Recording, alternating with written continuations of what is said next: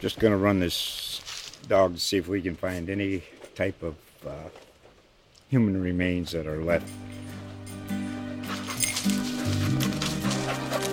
Listen to Where Secrets Go to Die The Disappearance of Derek Hennigan.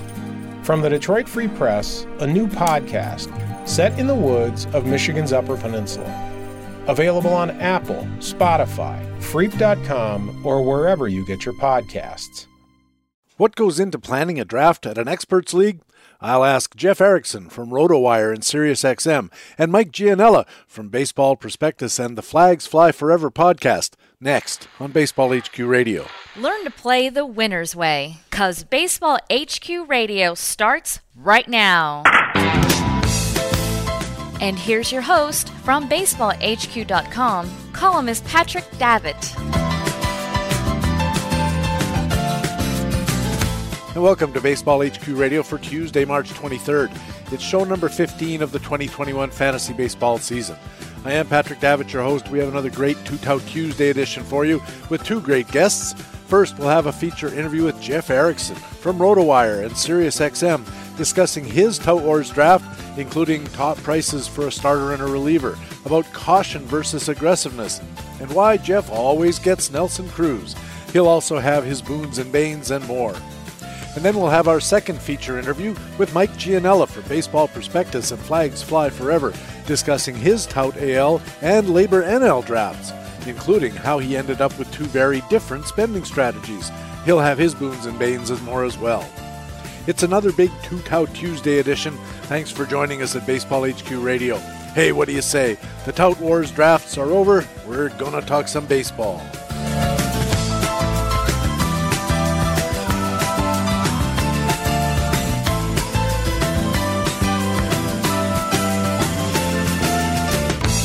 Yes, the Tout Wars draft season wrapped up on Sunday with the National League only salary draft in the morning and the mixed head to head draft in the early evening.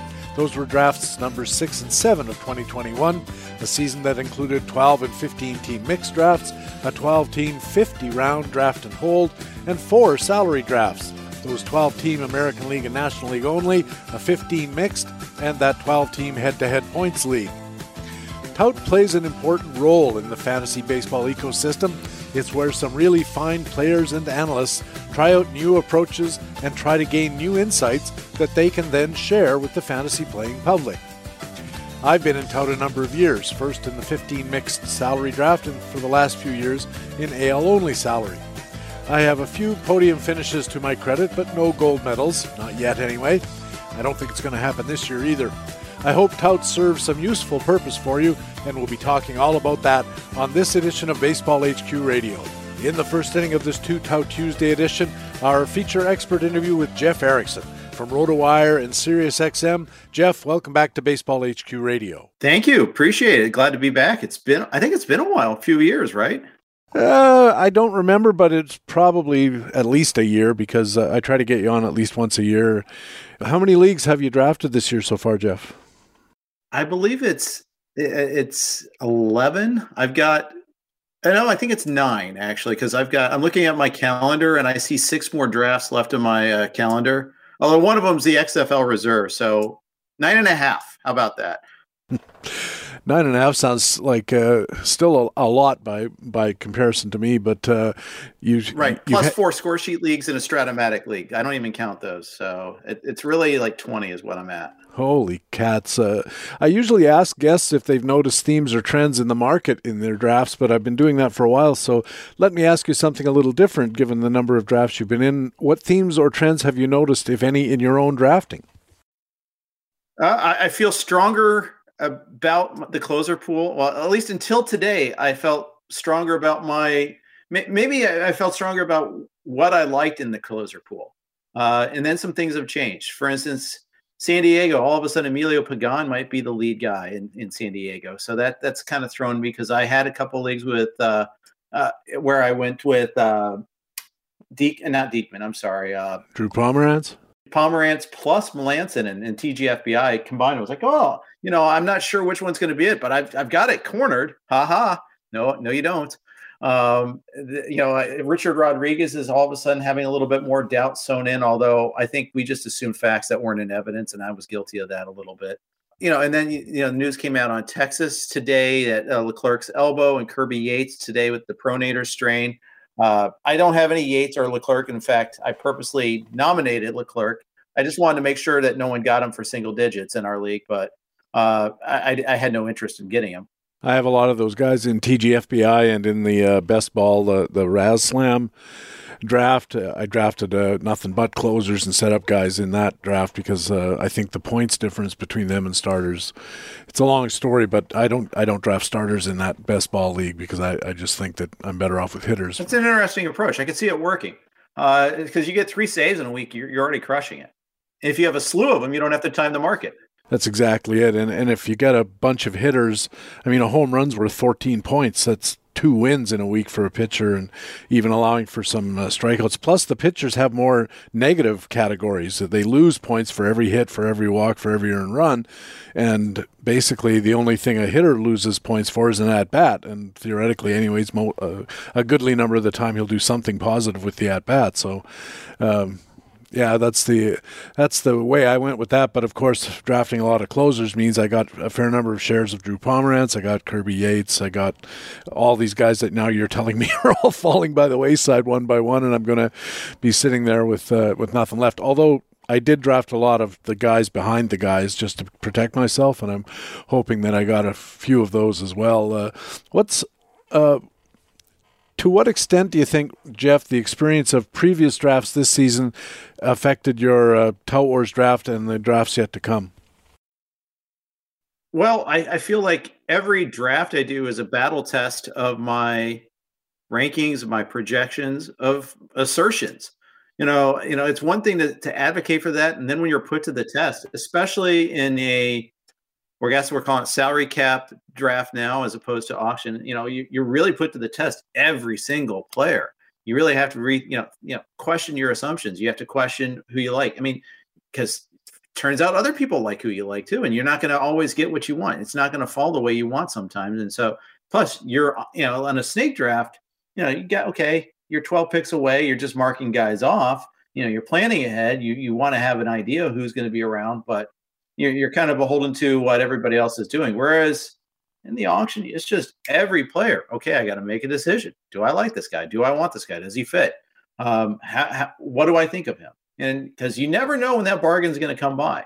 They they don't know, especially in, in Tout Wars where we've got you know 11, 11 other really smart owners, uh, and they're not going to be you know, you know giving me bargains left and right. They're not going to give me what I want. I'm going to have to think it through. And so I, I, really have to kind of be able to. Uh, I think the whole point is you have to be able to react quickly when you see something like, oh, this is st- slowing down. Okay, uh, Eduardo Rodriguez, I wasn't planning on getting you, but I think nine dollars is a really good price. Let's go. Let's get them. Uh, and you have to do that decision all the time. And so I think one of the things is you, you know, I, I every draft I've kind of like thought a little bit more. I've seen a little bit more of what I like and who the who my late. If I'm to do uh, if I'm to go big early in the player pool, who do, who are my targets late? Plan those way in advance, and I think that helps. What one thing do you feel you've done consistently well this draft season, or or over the past few draft season? In fact, what are you good at? I think I've done a better job of category awareness, uh, knowing where I sit in, a, in every particular category. There are times when you kind of lose the forest for the trees. Uh, and this matters more in overall contest than it does in a standalone league. I think in a standalone league, you can there are strategies that work where you can bypass a category, but at least you have to be cognizant of it. You have to be aware of it. Uh, if you know that you're going to be light on speed, okay, well, I'm okay with that. I'm going to embrace that. That's fine. Uh, I think that's one thing that I get better at as the cor- as the course of draft season goes on, and I know where my late guys in those particular categories are in the auction, do you use a, a, software package of any kind to track the spending and all of those kinds of things, or are you still a pencil and paper guy? Oh no, I'm de- I use the RotoWire software. Uh, I love it. I think uh, we we refined it a lot over the years. I think it's fantastic. I, I get the argument for pencil and paper. I, I really do. Uh, I think some people organize their thoughts better when they're when they're writing things down. Uh, it's you know proven in colleges. You know, you know people who write down their notes as opposed to just you know typing them on, you know in a device whether it's an ipad or a computer actually probably learn better by writing it's it's interesting so i get that uh, i just i know my but i also know the software like the back of my hand too so i know how to manipulate things the way i want i know how to get it get my setup uh, uh, proper when we're doing these online drafts i have the draft room on one i have two mon- i have a big monitor with the draft room and i have a little laptop with the draft software. So I'm not like looking. over. I can look at both at the same time. I've, I've just got my setup. I feel comfortable with it. How about you? I'm a draft software guy as well, but I'm actually thinking about whether I'm going to keep doing it because I am kind of more a tactile guy.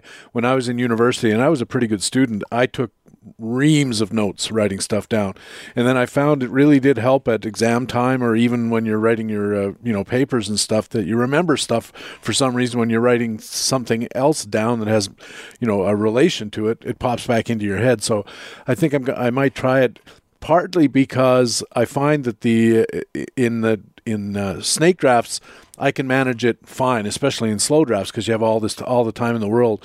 But in the uh, auction setting, because of the pace and that you mentioned about the decisions you have to make, the awareness you have to have.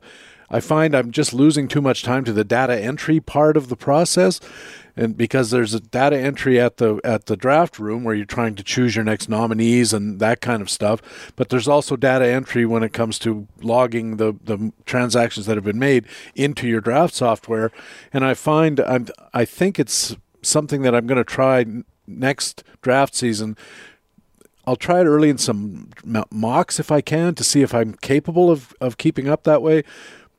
The data entry is where I get to, is where I stumble, especially sure. in these situations. Well, and I think you probably stumble on that more on online online drafts, especially like the one we had on Fantrax, where boom, someone can get that nomination out there quickly, and you're you're you're meanwhile like putting a guy on a roster and like, okay, oh, I gotta look up this guy and all that. Yeah, I can see that. I can definitely see that. Uh, and you don't have that projector right in front of you to tell you how much money that person has. What what do they have on their roster? I get that. I get that. That's partially why I do the two screen thing too. I used to have two screens. I now have one gigantic one, so I have lots of room on the on the monitor to put all the windows up that I want to have up. It's just the question that at at every key point right after a guy gets um, rostered by one of the competitors in the in the draft, you have to take your eyes off the prize because you got to move over and click a couple of even a couple of clicks to assign the previously drafted player onto his roster. And yeah, sometimes I found when I was in Tout Wars when I was looking up at the screen with the actual draft going on, the player had been going for a while and it was up to seven dollars which means it's getting close to an end and you're starting to get the robot saying going going gone and now instead of having even two or three seconds to think about it when it's down at you know the one or two dollar level now you're forced to make the decision under much more intense time pressure than you would have been had you been just paying attention to that part of it the whole time. Right right. And that's where you know and that's where like if if you're hyper prepared and you know okay you I, I, think uh, it was Casey Cha. I was listening to uh, our friend Vlad Sedler from uh, Elite Fantasy Sports. Uh, he's been a frequent guest on RotoWire. He's in Tout, he's in the Draft and Hold League, but he is a very avid NFBC player. And he hosted a podcast with a guy named Casey Cha, who is maybe the best at, at the NFBC format, maybe the best all time.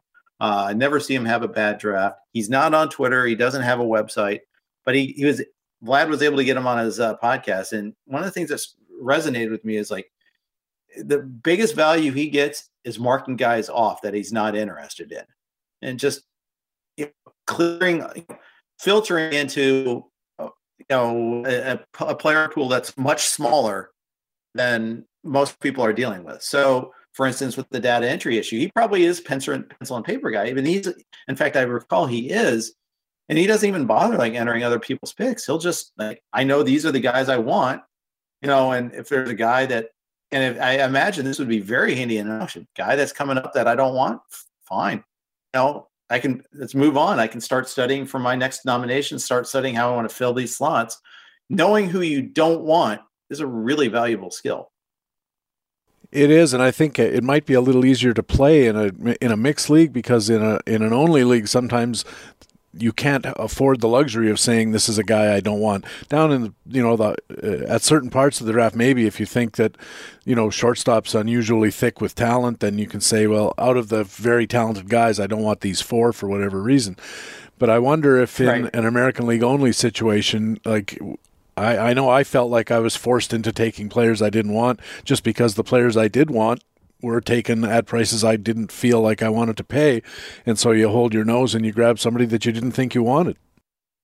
Yeah, that happens sometimes. I try to avoid that and just find the alternative to that. But you know, playing time is king. You know, you know that. Uh, it's like, yeah, you can. There's a finite number of targets, and everybody, a lot of people like your targets too. Uh, and so, and that also kind of would apply to draft strategy a little bit too. I suppose if you if you want to have a broader pool to draw from, that means you probably can't afford to go out spend big on too many high price targets. Like I noticed you were pretty cheap on your pitching. Uh, you know, at least cheaper on your pitching than I was. You were like 28% of your budget was on pitching. And I think 38% was on mine. I have a Gerrit Cole on my roster. I have, you know, an expensive closer in uh, Hendriks. You know, if you do that, well, then you have to accept that you're going to have to be agnostic with some of your other spots.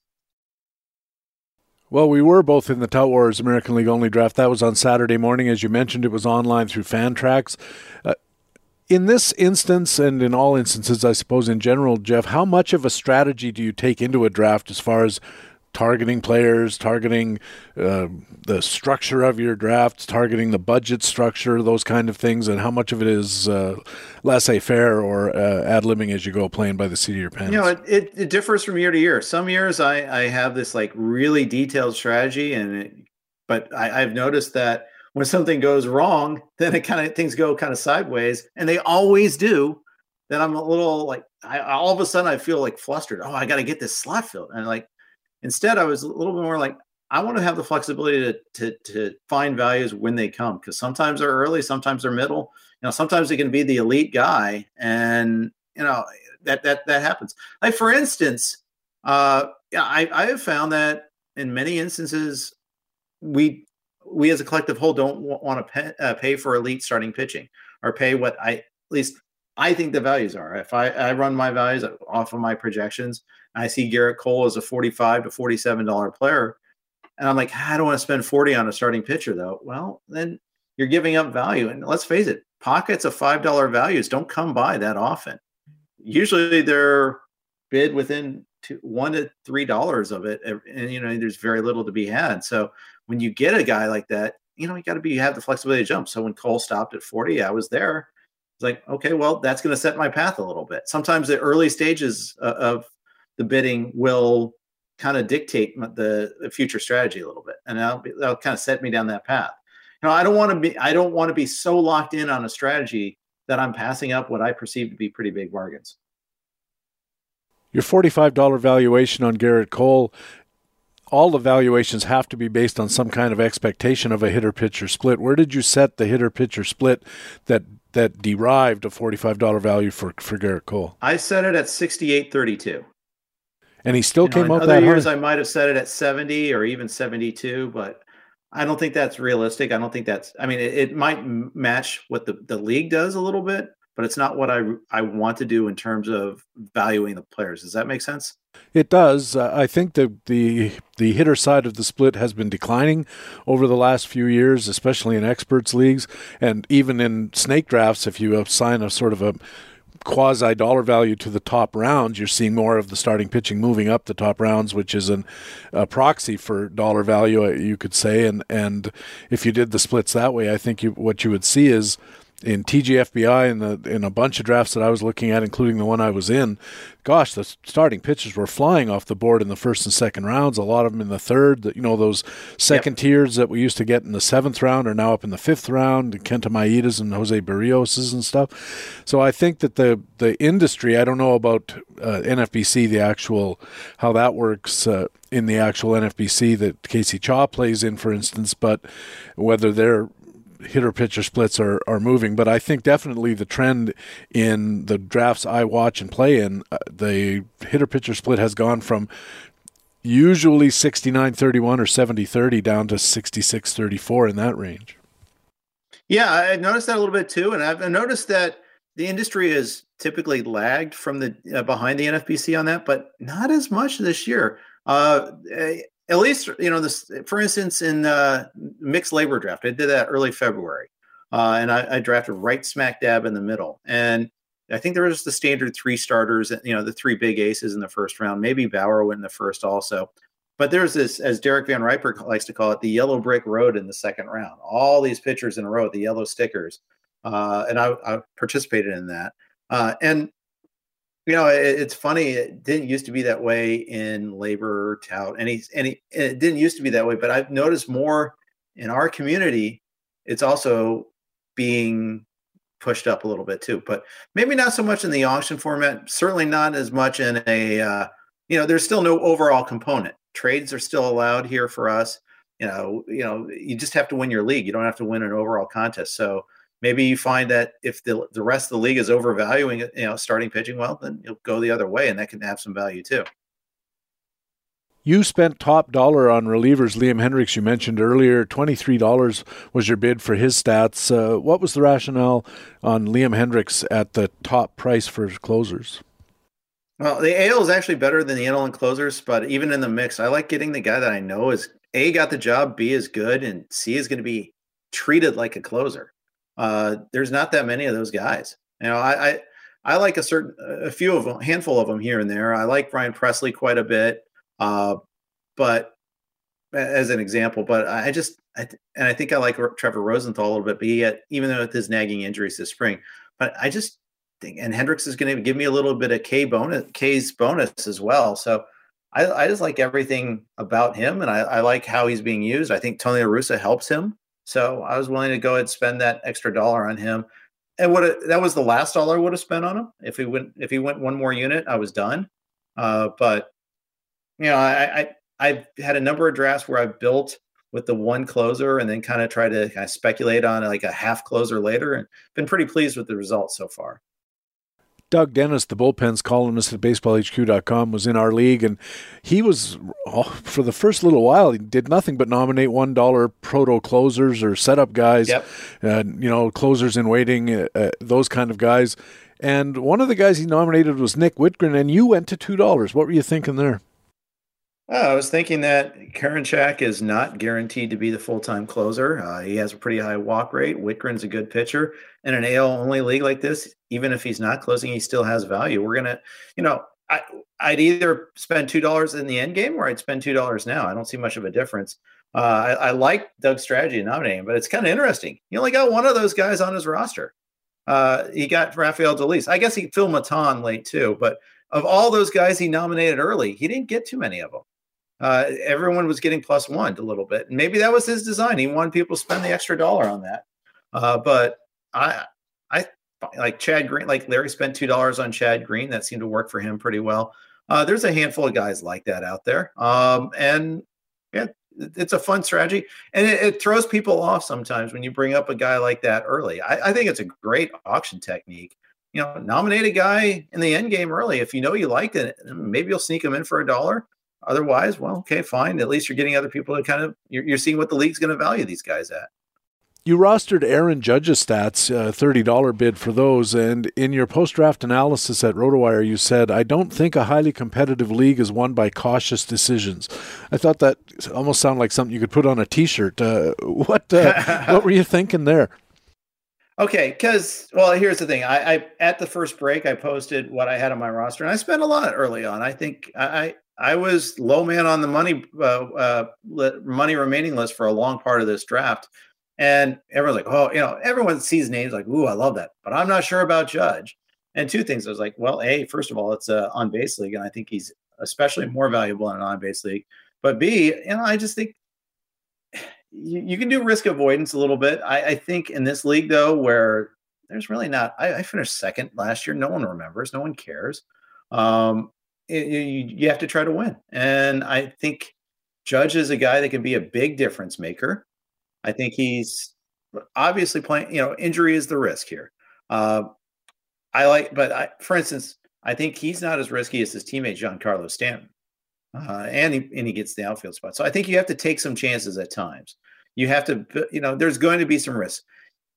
You know, and I, know you, are going to bring up the counterexample of Larry uh, Schechter, who you know he he doesn't appear to be taking risks, but I mean he takes eh, he takes takes risks in other ways. He takes he go he rosters guys that people don't aren't don't necessarily think all that highly of.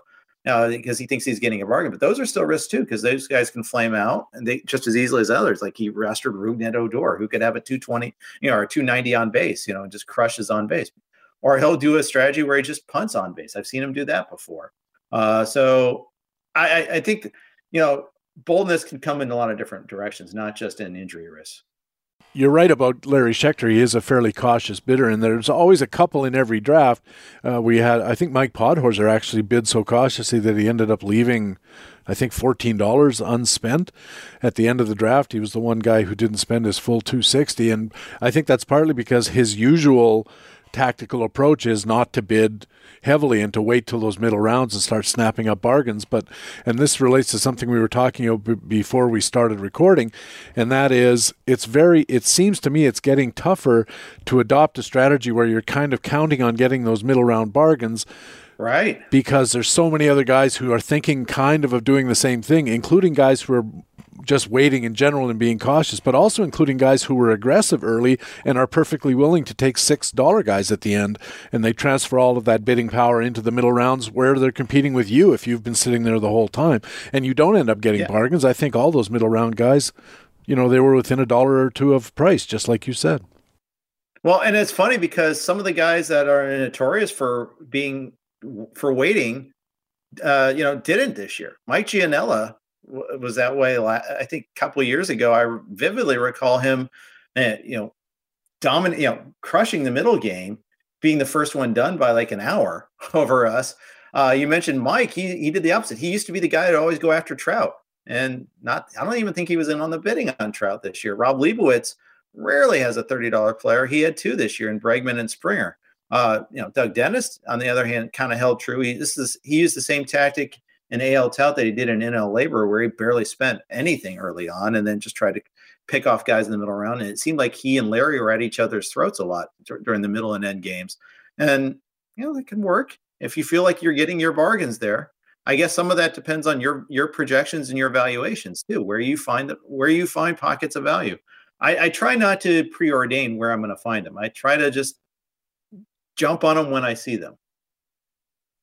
You mentioned at one point in your post draft article at RotoWire that you waited more than an hour at one point between the two players that you got. And yeah. I wondered, how do you manage that feeling you get?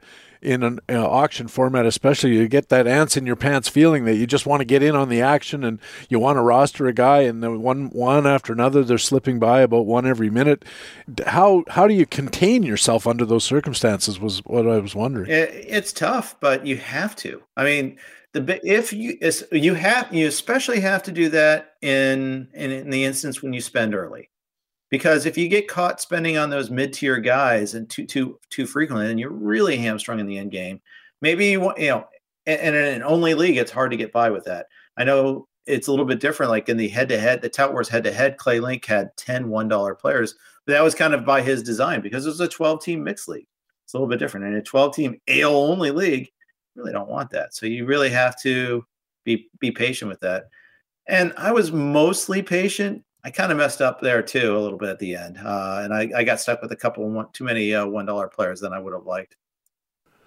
It's become something of a laugh line in tout that Jeff always gets Nelson Cruz, and you got Nelson Cruz's stats this year. Twenty four dollars seems right in line with value, maybe even a bargain.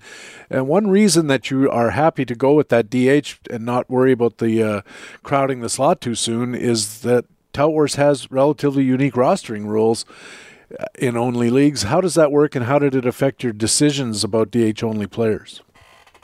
Yeah, sure. Uh, well, first of all, there's only four outfielder spots. There's not five. There's four, a utility and a swingman. Swingman can be a second utility. It can be a tenth pitcher. Either way, though, you know you're you're not not punished as much for having the ex, for having the extra for having the utility player because you still have one more spot. Um, so the only punishment you get is perhaps playing time when you know, interleague play happens. You do have to deal with that, but uh, specifically with Nelson Cruz, When's the last time anybody lost on rostering his stats? It's been a long time. He he very similar to David Ortiz. That you know he he seems because of the DH only aspect of his his position. You know, he goes he goes under price every single year, and I know he's 39, but it's not like he's there might be a tiny crack in the foundation, but it's not it's not like it's tearing us under. He's not going to go Encarnacion on us here. Brad Keller stats for five bucks, a couple bucks lower than Domingo German and Yusei Kikuchi, both of whom you said you would have preferred. But you made an important note about hindsight in bidding, having to do with what might have happened if you'd gone the extra dollar on either of those bids for German and Kikuchi. What was your thinking along those lines? It was interesting. Yeah, sure. sure. Uh, well, first of all, I mean, I really didn't want to spend more on five on a pitcher just because I had a lot of hitting slots to fill. But I could have gone eight on you know German or Kikuchi and then gotten a one dollar pitcher instead to pair it with. But there's no guarantee I would have got him at eight. You know, I could, I could, it could have kept going. Uh, and you know, the, both those guys, I think German and Kikuchi went before Keller, so I would have probably known. But say if there was another guy I liked later, and I think this is important. Uh, it's not just you know, it, you don't know like if that guy you prefer that you have at a five dollar slot is actually going to go for five. There might be all it takes is one other uh, player in the league that likes them and has more flexibility in their budget, and all of a sudden you're starting to chase the price up there. So you take the guy that you can get when you can get him. Sometimes at that at that point. Um, so yeah, I, I I do like both of those pitchers better, and hope honestly I, I I'm bummed out that it's only a two dollar difference, but again we don't it would have been three plus for me it could have been t- could have been five and then what are you going to do you acquired Josh Fleming stats as well because you thought there might be an unorthodox path to value. What was that unorthodox path to value about? So he may start, he may not. The Rays are crowded in their rotation right now. He, despite losing two starters, you know, it, it is a possibility that he doesn't start. But you know, the Rays have modeled, you know, they've been ideal about using closers and tandem starters. Wouldn't it be neat to see like Rich Hill go three or four innings and then Fleming come in right after that? And Rich Hill's a guy that's not going to go deep into games that often. And so you pair him up with Fleming, have Fleming pitch the five, fifth, sixth, and seventh. Rays have a lead. Voila, you get your win with Fleming. I mean, it's the Ryan Yarbrough career path. I mean, when he won 16 wins, uh, when he had 16 wins a couple years ago, uh, in part is because he always had an opener in front of him, and it was a beautiful thing.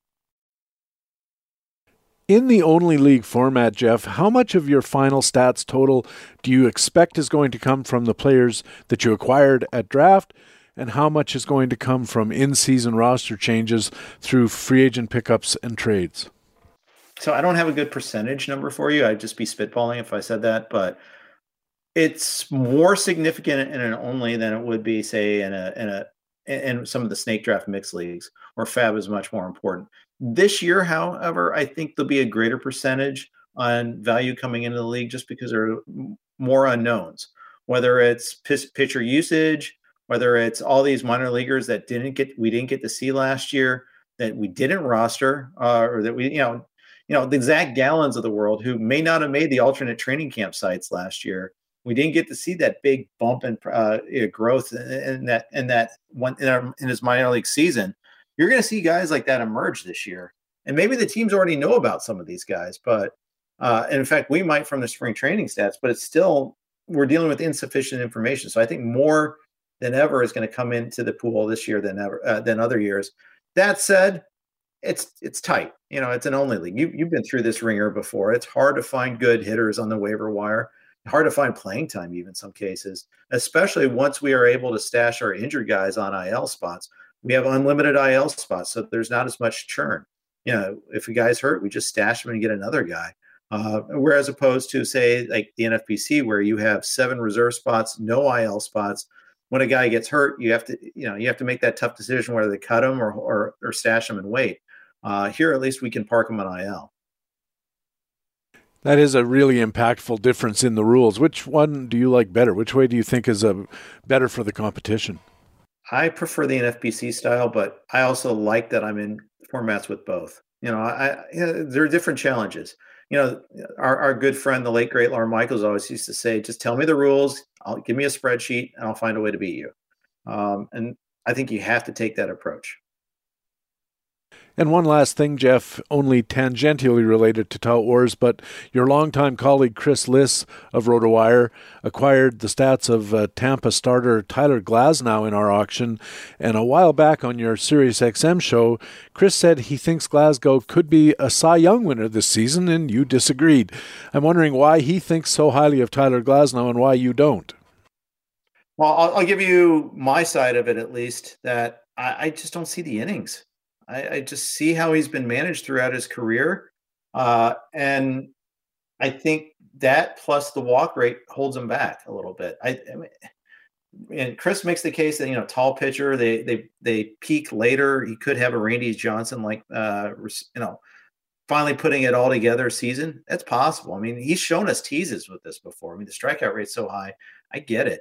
I just want to pay what I think is full freight for that. Now, if Chris is right, that's not he didn't pay full freight. Full freight would be 40 if you're you know, if you really think that's what his upside is. But of course, no one's going to pay that. But I, I have noticed a lot of people uh, a lot of people his his price is going up in a lot of different places. So it's possible that, you know, kind of getting that mindset there. But I just think the Rays are the Rays. And they're not just because you know Snell's gone and, and Morton's gone, and you know other guys have to fill more innings. I don't think they're going to change their ways. I think they'll have next man up instead, and so I still see Glasnow going five innings a lot. Uh, I don't see him going seven that frequently. And you mentioned your uh, your dollar days guys that you picked up in the draft. Uh, you, there were five of them and I wouldn't mind asking you about a couple. Uh, one of them was Chance Sisco, and this seemed like a really good get. I was jealous of you when you snagged uh, Chance Sisco in dollar days because I, w- I was hoping to get him myself, but you beat me to it. Well, I already had Pedro Severino, so that was already nice to pair them up, pair them up together there. Take your time, Adley Rutschman. You know, make sure let's let's man, let's go three weeks into next season before we call him up, Baltimore. Please, let's let's let's preserve that uh, service time. But no, uh, Sisco's never gotten the opportunity. I want to say chance, but that would be saying on brand too much. But uh, you know, he, has got plenty of power. He takes walks in an OBP league. That's nice. He's got prospect pedigree. Why did they never give him the full opportunity to play? I don't know. Uh, but this is kind of his last opportunity to do so. I, and for a dollar catcher, give me a guy that can do something as opposed to just, well, he's going to get some playing time. He actually has an opportunity to be a positive. That's the thing I like about him. You drafted a couple of infielders in the end game, Jeff. Uh, Aledmys Diaz of Houston and Isaac Paredes of Detroit. Give us a rundown on uh, a lot of why you pick guys like that is because they're there and you're running out of options. But what do you like about these two fellas? Um, well, Diaz has got a roster spot locked in for sure. That's one thing. And given that I'm I'm just kind of crying for playing time with that middle infield spot. He's in previous years he's qualified at other places. Yeah, you look at the Astros. Alex Bregman's been dealing with a bad hamstring. Uh, Jose Altuve has missed 30 plus games each of the last three seasons. I think on prorated last year. Uh, yeah, they, they've got some uncertainty in center field. Let's face it, Myles Straw is not exactly lock solid. He's going to be in there all season long, slump proof. Uh, so I, I, thought that there's chances for him to get uh, uh, know, playing time in a lot of different places, and hopefully he'll qualify a lot of different places too. Paredes, that, that's related to the fact that I got Renato Nunez. Anytime you can, you know, corner the Tigers' corners, you got to do it. You got to one, one must pounce like a like a tiger pounce on them. But uh, now Paredes, I mean, we'll see. There's some noise that he might make the team at the expense of Renato Nunez, and honestly, I didn't really account for that when I went to three on Nunez. I'm kind of disappointed in myself for not being on top of that, but I just think that Nunez is a better hitter. Nun- uh, Paredes is probably a better fielder. Uh, Nunez got a late start because of COVID, uh, so that might be something that uh, works against him. But I think Nunez is eventually going to get us, whether it's with the Tigers or someone else. He can hit. So uh, even if Paredes beats him out, I, I think he'll still have value. And I think both can play. Both can play. So we'll see how that works out. On the pitching side, a couple of relievers, Tyler Duffey in Minnesota, J.P. Wendelken in Oakland, both good pitchers. These are the kind of guys who fit in well on a lot of uh, AL-only style uh, fantasy formats. Yeah, I rostered Duffey last year in this league. Uh, he was perfectly fine. Uh, I was happy to have him. And yeah, you know, he, he, he might even backdoor into two to three saves. Uh, you know, keep in mind Rocco Baldelli is the manager of the Twins, and he comes from the Rays, and you know he kind of has the same sort of mindset on how to manage a bullpen. So you might see like five or six guys get saves. I was definitely not going to pay full price for Alex Colome. Uh, just because of that, for that reason, just because I think that there might be some management issues. I, you have Colome, but you also didn't pay full price. You got him for 12. Were you happy with that? And you got Rogers with him. I was happy to get both of them. I know that the the knock on the strategy or the tactic is that you're paying basically full price for one closer. I think that they are going to probably get like 55 40, so 95% of the saves will go to those two guys. I just happen to think Minnesota's going to win a lot of games this year. And uh, mm-hmm. I think research has shown that teams that win lots of games generate the most saves. And, and, I think the total would be 19, something like that. Yeah, 12 and 8 respectively. I've got it in front of me here. 20 bucks for, for a solid closer on a good team you know, you paid 23 for a solid closer on a good team. In in that sense, I feel like we're uh, relatively equal. Plus, I like uh, Taylor Rogers' ratios and the support he gives in those in the other categories too. So sure, I can see it.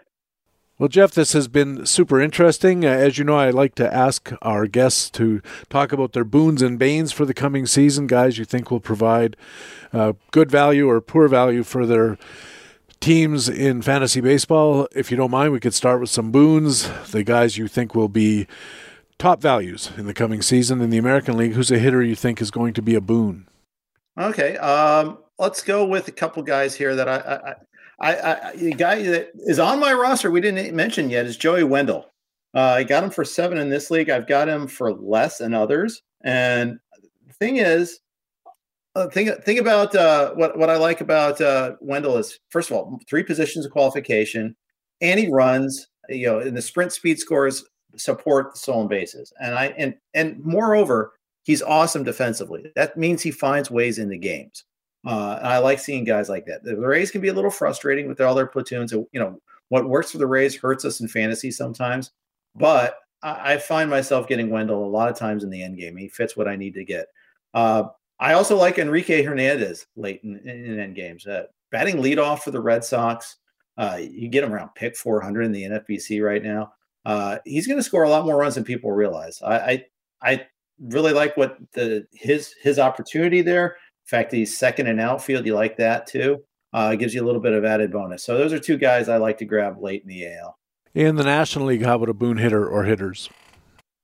Uh, a couple guys. Uh, I've been finding myself uh, targeting uh, Nick Senzel. Uh, I think he's starting to become a little bit. It, it's not as cost. per. You know, it's getting a little cost prohibitive now. He's starting to get up there in price. Uh, I think as people try to uh, do their studying and figure out who their late speed targets are, they're finding others wanting, and they find themselves starting to price those guys up a little bit. So, but nonetheless, I, I got him a lot early on in draft season. I may not be able to get him this upcoming week when I've got my two NFBC drafts. So we'll see. Uh, another guy I like late. Uh, funny thing is, I think the NL is top, very top heavy. I think there's a lot of great early hitters in the NL, but not as many as as late. But let's trade uh, finding another NL hitter, hitter kind of late. Um, I think the San Francisco Giants provide a handful of them. Brandon Belt, uh, you know, he because of his heel injury might not be ready for the start of the season. That's really depressed his price. I, I think Evan Longoria is now the old and boring guy as opposed to the young and trendy guy who's on the Rays, but he, he's going to play. And I think that ballpark's not as scary as it used to be too. So I think you, he can be uh, of use. And I you know, higher in the draft, I'm still a believer in Mike Yastrzemski, and I still think he doesn't go full price for what he brings to the table. I think there's some people that are still like, I don't believe prove it to me in a full season, etc. So I end up taking him. Over to the mound. How about an American League pitcher who could be a boon? You say Kikuchi. We mentioned him earlier. I like his uh, swinging strike rate. I like it. You know, swing and miss. I like that he's in better shape. I like a lot of things about it. I've been getting him in a lot of places. Uh, just not Tout Wars, unfortunately. Uh, that that was that was a bummer that I didn't get him. Uh, others that I kind of like late. Uh, I like Jordan Montgomery. Uh, I, I, think that he's going to be taking the next step. I worry about innings management with him just a little bit. The Yankees have a lot of depth, uh, and they may choose to like go six starters at times, may skip a start here and there. That makes me worry just a little bit about him, but I still like him. Uh, and Nate Eovaldi is kind of fun too. Ryan Bloomfield has been t- talking him up, and you know he's on a lot of his Bloom boards.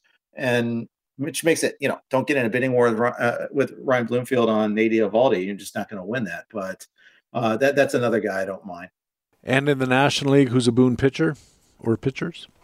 Uh, I, I, Sandy Alcantara is my guy. I get him everywhere. Uh, I like the velocity increase. I like the the slow trickle up in strikeout rate, along with the slow trickle down of the walk uh, rate. He's only 24, turns 25 this season. I think this is going to be uh, a, another another guy that I want to have in a lot of different places. A lot of good young starters in that uh, Miami situation, and the team yes. Is not that great. I think they're going to be more competitive than people think this year. But yeah, a lot of choices in Miami for sure. And I've heard some interesting debates about who's the best choice of all those young Miami starters, and seems to be a three way race. You know, it's like uh, everybody likes, well, maybe even four. Everybody likes everybody in that rotation. I like all five, Patrick. I, I, I, I give me Rogers too. Uh, I'll throw him on my roster in the late game. He's been throwing great this spring. Uh, they, they think Highland, and there's more help coming too. You know, whether it's uh, yeah, you know, whether it's Max Meyer, uh, whether it's Edgar uh, Ramirez. I mean, they're they're just loaded. Jeff Erickson's Boons, Joey Wendle of Tampa, Enrique Hernandez of Boston, Nick Senzel of Cincinnati, and three San Francisco Giants, Brandon Belt, Evan Longoria, Mike Yastrzemski. American League Boon pitchers Yusei Kikuchi, Jordan Montgomery, and Nathan Eovaldi, and a National League Boon pitcher, Sandy Alcantara of Miami. Let's move on to your Banes. Jeff, these are players you think have a good chance of disappointing fantasy managers this season. Again, let's start in the American League. Who could be a Bane hitter? Okay, uh, there's a couple guys. I honestly, I have found myself not rostering. Uh, I, still haven't gotten uh, any shares of Adalberto Mondesi. I'm stubborn. I I probably should know better. I just I can't do it. I just can't. I, I, see the strikeouts. I see the lack of walks. I see the, you know, Bobby Witt tearing it up, and I know he's down. He got sent down to the minor league camp just now, but I, I see him moving down to the bottom of the order at some point. Now, Rob Silver wrote a pretty good article for us uh, on RotoWire talking about you know how what it will take for him to get the stolen bases. You know, in terms of in, that many are projecting for him, in terms like stolen base opportunity. It's a stat that I think Ron Shandler might have first uh, pointed out. At least I first saw it on HQ. I don't know if it was Ron or it was another one, of Ron's writers, but you know he he he needs to be at the top of his stolen base opportunity to meet the expectations that people are asking for. For any reason he doesn't meet that, and he only gets you say 25 to 30 stolen bases, he's a he's a huge loss at that price. Uh, I, I, can't get on board with second round Adalberto Mondesi. No, I can't either. I've had this discussion with other guests on the podcast, and between the, it's not just the shortage of stolen base opportunities. And I believe that Rob Silver's calculation was if you even if you accept his very high stolen base success rate, you still, if you do the arithmetic working backwards, you need a certain number of stolen base opportunities at that success rate to get the 50 right. bags or 60 bags that people have been proposing. And if he if he maintains this very low on base percentage, he just can't do it unless he hits into a million uh, uh, fielder's choices and you know gets on first just by getting somebody else out and killing his on base percentage in that way. But uh, the other part of it, of course, is all those strikeouts means fewer runs, fewer RBIs because he's just not on base often enough to get around and score. Who's a National League hitter who you think is going to be a bane? I have to go with another stolen base guy, Victor Robles. I know uh, he's starting to having a good, pretty, pretty good spring. People are starting to get excited about him again, batting leadoff again. I'm just not there for it, Patrick. I just I, I look at all the Statcast data. I, I maybe he develops this year. I know I have him in XFL. I'm keeping him in leagues where I have him as a keeper. It's it's a weird paradox. I'm not. I'm just not willing to double down on him. I'm not willing to uh, go and pay sixth, seventh, eighth round price on him. And I think that's where he's moving towards in a 15 team format. I, I just, I think there's way too much risk there for him to get thrown back towards the bottom of the order and all of a sudden be that guy that is, you know, it, it, all of a sudden is going to be that guy that gets you 15 to 20 stolen bases as opposed to 30, and he gets you 10 homers instead of 15 to 20. Yeah, you know, eh, there's these intangibles and the news and noise things that we talk about all the time. But the thing about Victor Robles that I'll never forget was we were at a game at the Arizona Fall League a couple of years ago, whenever whatever year it was that Robles was down there playing, and he popped up to to the infield and he just walked about six or seven paces and just veered off and went to the dugout. And the manager hmm. just kicked him out of the game right away. And I thought to myself, you know, that guy's attitude is going to impede his ability to reach his potential because guys with that attitude tend to find things to get upset about or to be miffed about or poor, poor, pitiful me. Now, in this offseason, I've heard that he's rededicated himself. You mentioned he got in shape, lost some weight, all this kind of stuff. And I wonder if he does get his head on straight, he's certainly had the talent. But I think I'm going to be one of those guys who wants to see it in action first before I commit, and then which means next year he'll be you know third round or something with his 25 home runs and 45 stolen bases, and none of us will be able to to pay the freight. But uh, that's the way it goes, I guess. Over to the mound again, uh, American League pitcher who could be a bane. I'm to try to go high enough for it to uh, be of use. I'm not to pay. Okay, so I'm not to pay up for Kenta Maeda. Coming off his career season, had a .75 WHIP. Just you know, it, it's completely out of line with all of his ratios.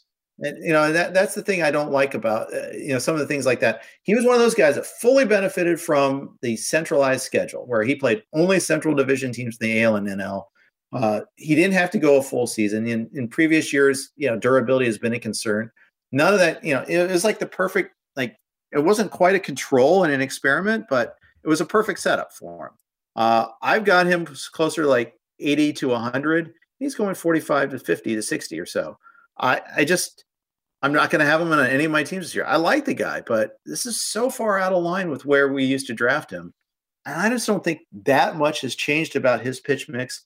And, and you know, being in Minnesota, maybe getting a better pitching coach. I don't think it's I think it's more environment in, in a two two month heater than anything else. And I just don't think I'm going to pay that price for him. I do hear a lot of Kenta Maeda supporters citing the fact that uh, the pitch, pitching coach there, Wes Johnson, is uh, kind of a savant. He really has done some very good work, uh, both at the college level, but then coming up to Major League Baseball right away. Seems like a really good pitching coach, but I'm with you. I, you know, two months of success does not equate to six months of success, and any pitcher can have, you know, a reasonably decent hot streak. Uh, and finally, in the National League, who's a Bane pitcher for you? Um, I, I don't have any Max Fried this year. He's a good pitcher. I worry about how deep he's going to go into games. I don't think his whip will be all that great. Uh, I don't, you know, he was a 109 last year, but again, I I think he was a little hit lucky last year, and I've got him closer to like a one-two this year, and that's just, you know, where he's going. You, you need to have better ratios than what I think he's going to have. I think this is, you know, he averaged five innings a start last season and I, I so that makes I don't think he goes much more than like 150 this season. Uh, I, I, I think he's getting treated like he's already there. He's a durable ace, and I don't think he's quite there yet. Jeff Erickson's Banes, Adalberto Mondesi, Victor Robles, Kenta Maeda, Max Fried. Uh, Jeff, remind our listeners where they can keep up with Jeff Erickson. Uh, sure, absolutely. First of all, on rotowire.com, and you can get a free 10 day trial. Just go to rotowire.com slash free to check out all of my writing and everybody else on the site uh, as well. Uh, but I'm all, I'm omnipresent, unfortunately. I'm everywhere, but uh, I'm on Sirius XM Fantasy five days a week, Sunday through Thursday. Uh, on Sunday, we're on uh, from one to three Eastern time. Monday through Thursday is twelve to two Eastern time. Through three days a week on the RotoWire Fantasy Baseball podcast as well, and of course, I'm on Twitter. Way too much at Jeff underscore Erickson and Erickson has a K in it. We want to make sure to, to get that in. It's E R I C K S O N. That's right. Jeff, thanks very much for doing this. I do appreciate it, and I hope we have a fun season this year in Tout Wars. Thanks a lot. Yeah, uh, maybe we'll work out a trade at some point too. I, I, like that this has become more of a trading league lately, and hopefully that'll happen. But uh, good luck this year. May all of our closers keep their job and not get hurt. Jeff Erickson writes at RotoWire and broadcasts at SiriusXM, also a podcaster. Coming up, we have our second expert interview with Mike Gianella. Right now, though, time in the show when I get to tell you about some of the great content that lets us say BaseballHQ.com is the best fantasy baseball website in the business. In playing time tomorrow, analyst Dan Marcus looks at the five teams in the National League Central, including those running Cardinals.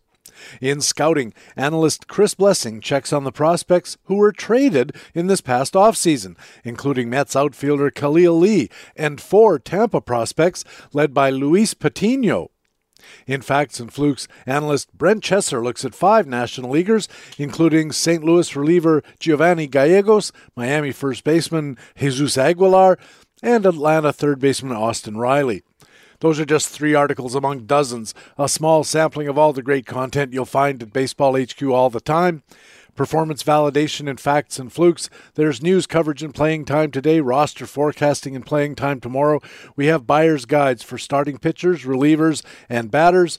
There's the Market Pulse, taking a look at what's going on in the marketplace, the big hurt for injury research, as well as fantasy baseball research and all kinds of tools to improve your teams and win your leagues. And they're why we call our site the best fantasy baseball website in the business. Let me say something about greenies. First of all, greenies were not performance enhancers. At the best, they allowed a guy with a hangover or somebody who didn't get any sleep that night to be more alert, and he was able to play up to his normal ability. So they were performance enabling. They were not performance enhancers. They did not they did not make him a better player than he ordinarily would. That's the difference between amphetamines and these uh, uh, human growth hormones and, and steroids. I'm, I'm, I'm, not, I'm not saying that's okay. I, I think there should be a ban on amphetamines too because they're not healthy, but they, they have to be put into a different category, uh, you know, than, than the uh, human growth hormones. They're, they're probably something a little bit better than a cup of coffee in terms of the stimulation that you get. So I think you, you need to, the baseball needs to make a distinction there. Baseball HQ Radio.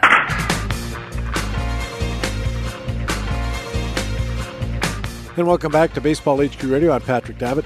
Time now for our second feature expert interview on this Two Tout Tuesday with Mike Gianella from Baseball Prospectus and their Flags Fly Forever podcast. Mike Gianella, welcome back to the show. Hey, Patrick. Thanks as always for having me. I love being on your show. How many leagues have you drafted this year? Um, well, if you include a score sheet league that I'm in, seven. Uh, if you're talking about straight, like you know, roto or, or fan, I guess whatever you want to call it now, uh, six. Uh, I'll include the score sheet and say seven. And uh, I know a couple of those must be expert leagues. Do you still draft in a home league? I do. Um, actually, those are all expert leagues. Um, I, my home league is is old school four by four. It's still coming up uh, in like right after the season, the way we've always done it. So it'll be the weekend after the season starts. How long has that league been going? Uh, that league started in 1987. Uh, I have not been in it since 1987. I'm not quite that old. I, I joined in 1996. What do you remember about the old days of playing that is different from now? I mean, the the biggest thing I remember is you know no internet, and it's always funny. You know, people under a certain age kind of like you know gape at this, but you know, trying to find information from newspapers. You know, buying buying Baseball Weekly back when it was Baseball Weekly every week. Uh, but the other thing I remember is just constantly talking to people on the phone. There, there's that that league you mentioned, you know, so 1996, uh, I did a Sweeney plan, which is you know four by four. You don't do power. I came really close to winning, but I didn't win. I called up everybody else who like finished, you know, in the top slots, and you know, two of the people we had a short five minute conversation. You know, oh, whatever, you know, thank you, goodbye. This other guy who I barely knew at that point, we we talked for like I don't know, 90 minutes. We really hit it off. and talked to him much during the season. And for years, he was like one of my best friends. Um, I don't think you get that so much anymore with like email. And yeah, I know you can Zoom and, and you can, you know, talk to people via video on your phone, but there's just something about picking up the phone. I know it makes me sound like an old man, but that, that really was special. And, and there was really something about that connection that doesn't quite exist now the way it does. It feels more like like business a lot of times in some of these leagues. Yeah, I consider myself to have some pretty good friends that I've made in experts leagues over the years, just from the interaction at the draft when we used to be able to draft in person and those kinds of things. But my old home league that I played in, those were some pretty good friends, and I had the same experience you did. There, were, you know, you could talk baseball and talk about the players with a, most of the guys, but there was one or two guys that uh, really wanted to get into the theory of it and talk about why are you structuring your budget this way and what do you think about these punting plans and all this kind of stuff, and you could talk well into the night. Mind you, this is when I was single, so you had a little less time pressure as far as uh, you know the wife coming and saying it's two thirty in the morning, get to bed, you got to go to work, you know, and uh, that kind of stuff. But uh, I really miss that part. I miss the slowness of it, I guess, and in in a certain way, I think that's why I kind of enjoy the online leagues where you have a lot of time to make your picks, like two three hours at a time instead of you gotta you gotta move you gotta move you gotta move the tgfbi is an example of a real nice paced slow draft that takes you know weeks but there's a lot of interaction during it yeah, I agree. I, I kind of like the slow draft. I, I do four hours might be a little bit long for for the pick, and I like that you have the time there. I don't necessarily like people who use that time for most of their picks, but you are right. It, it is nice that, you know, let's say you're toward the end and there's three players you're looking at and you want to go to baseball prospectus or baseball hq and, and research you know a player players you can do that in like half an hour 40 minutes and, and really dig into a pick whereas yes in a regular draft if it's it's just a minute you don't have that time pretty much you're just going off of your list and it's like okay i gotta you know just pick this player as, as quickly as possible. So yeah I, I do enjoy the slow drafts. I was talking with Jeff Erickson earlier about the uh, problem that I have with uh, using draft software to try to keep up. It, it's just data entry. You know, you're clicking on a player and then assigning him to a team and writing in his salary. Meanwhile, the draft room is going berserk with the bidding, and, and you're trying to click on a bid and you get outbid because somebody else. It's it's all a nightmare. I mean, it's that's part of the fun is the excitement of it. But I, there's something to be said for a slower process where, like you said, you can, um, when you're facing down a, a your pick is coming up and you know you're going to choose one or two guys, then you can dig into them a little bit just to make sure you're making the best possible pick. And then the data entry can take place in its own pace. Yeah, I, I try to simplify that for my leagues. Like even being home, um, I don't use draft software and I don't use category targets like during. I know a lot of people do and they swear by them, but I, I, feel like you're looking at a lot of stuff. And sometimes, honestly, you're fooling yourself into thinking that you have a better team than you actually do. Um, but what I do do is I, I use Excel and I just keep filtering on the players that are taken already. And, you know, I know kind of see how much money is left in a salary cap draft versus how much there's left to spend. You know, we'll get into this, I think, when we talk about LABR NL a little bit later. And it gives me idea if, if I think the room is overspending or over underspending. So I do like to track that, but I do agree with you that you don't want to do too much. It's like overstimulation, and in the end, you're sort of taking away from your goal, which is to build a good team by look having too much information in a fast-moving environment. In the drafts you've had so far this year, Mike, what things do you feel you've done consistently well? Um, probably the the thing I've done, I, I want to say the best is is managing as I go, as opposed to getting upset or, or, beating myself for, oh, this didn't happen the way I wanted it to, or, or you know, I, I, expected this and, and this happened. I think sometimes in the past, I, I might make a mistake. We all make mistakes in these. We're, we're, playing against a bunch of really good people. And especially with the online component, it, it's moved so fast. People commented the tout, the tout salary cap drafts in particular move so fast. So you know, I've, I've made a couple of minor mistakes, but instead of being like, oh no, I made this mistake and, and really getting upset and missing out on opportunities, I've just adjusted really quickly and, and kind of gone with, you know, what has happened. I think it's improved my teams a little bit more as a result that if, like I said, I was like, oh no, I didn't get this player. How could I let him go for this price? And then just sat there for, you know, two rounds and, and beat myself up over it.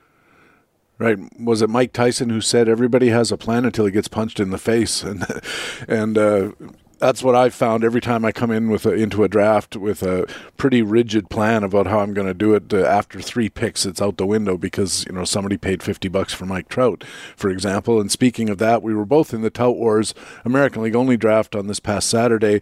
How did you feel your draft went? You took Mike Trout for fifty bucks.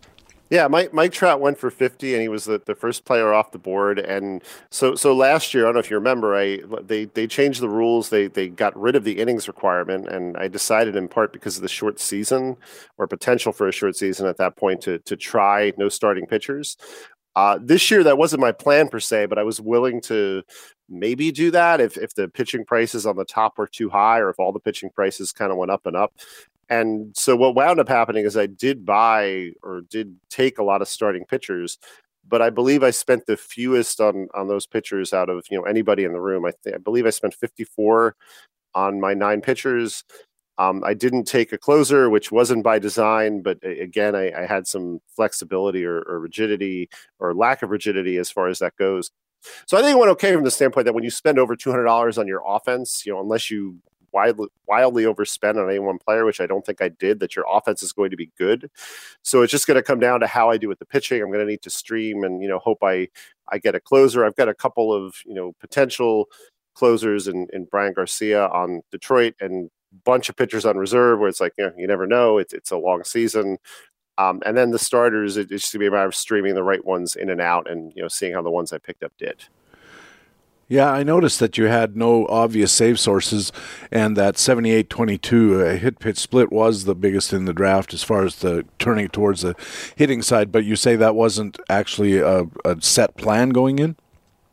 It wasn't a set plan, although, again, I, I had a feeling my, my pitching bid limits were lower on the top pitchers than others. So while it wasn't a set plan, I had a feeling that was going to play out that way. The one pitcher that I, I kind of did aggressively price who I thought would be my anchor was Hyunjin Ryu on, on the Jays. Uh, but Doug Dennis of Baseball HQ, your colleague, was sitting there as he often does with with a ton of money. Um, he outbid me on Ryu. He outbid me on Joey Gallo, who was another one of my my targets, or at least someone I was looking at based on how aggressively I, I had him priced beforehand. But Doug just had all that money, and he just kind of swooped in and you know took took those players away from me. And once once I didn't get Ryu, I, I knew that it was going to be cheap pitching. And honestly, I, I, was surprised to get Jesus Luzardo at 15 as my most expensive pitcher. I, I'm not really the biggest fan of his. Like I think that price is fair, but he's just not somebody I've been targeting. And usually there's always one person who really likes Luzardo, really likes the upside, who goes a dollar or two more your first uh, couple of picks, Mike Trout, I mentioned for 50, and then you spent 28 for Luis Robert. It looked like an on base balancing play to me. Uh, get Roberts low on base percentage, but good offensive stats, and balance that with Mike Trout's also excellent offensive counting stats, plus that 400 plus on base percentage. Was that by design? Well, yes and no. I mean, d- d- part of the trout plan and, and part of getting trout is the idea. You don't want to overdo it. You want to be careful about it, but it does give you some wiggle room and on base. And you know, once I got him, it, it made me realize that I could get Robert. R- Robert's somebody I'm I'm sort of high. I don't want to say higher on than others because this is truthfully the first league I've gotten him. But I know he had a bad September last year, and I, I know there's some concern about his plate discipline and about his pitch recognition. I think the latter is more his his potential challenge. Um, but it was more of the the steals play with Robert. I, I, really wanted to make sure to lock in steals. I had a feeling that Adalberto Mondesi was going to go for more, which he did. Mondesi's even more of an on base concern, in my opinion, than Robert. So it was more trying to lock in those steals early than anything else. I think Trout might run a little bit, but his days of running significantly like he used to seem to be gone. You mentioned that you've set values for some of these guys. How do you set those values on the player stats that you're looking at? Well, so what I usually do is I usually go in and, and look, you know, I kind of use the model of going back and I look at the projections, but I also look back at the last three years. And some people spin off the projections. What I actually like to do is look at what players have earned. Now, this is, was more challenging, you know, after 2020, of course, because it was sure. a short season. But that gives me an idea. So if, if I see that a player, for example, and we'll talk about some of these in the boom bust segment later, if I see a player has never earned like over 30, I, I'm really reluctant, especially a young player, I'm really reluctant to pay that price because my thinking is, well, he could get there, but why would I, I pay over 30 for somebody who's never done it before? Uh, you know, it's not a science. You know, there, there's some players, particularly the bottom of the pool, where you have to kind of make some best guesses. Uh, like someone like Josh Rojas, for example, uh, on the Diamondbacks, you, you you really kind of have to throw up your hands because he has not been up for very long. It looks like he might have some playing time now or a path to it. You just kind of have to decide where you you value him. But that's how it works for most players. I'm I'm kind of looking at what they've earned in the past and and using that to come up with a baseline. I noticed that six of your first nine players that you drafted were outfielders. That that seems unusual. Why would you go? So- uh, well, most of it was because I liked the prices. Um, so David Dahl was a bit of a surprise. I, I, truthfully, he went for nine in LABR AL. I, I thought he would. I think I had him. I wasn't going to go higher than six. I, I thought he was just going to get bid up, and it was early, so I didn't think I would wind up with him. Um, but when I got him for five, I was like, that's perfectly fine. Um, Teoscar Hernandez at 21 and, and Kyle Lewis at 18 were both, especially Hernandez, well below where I had them valued. So I was just kind of happy to get them.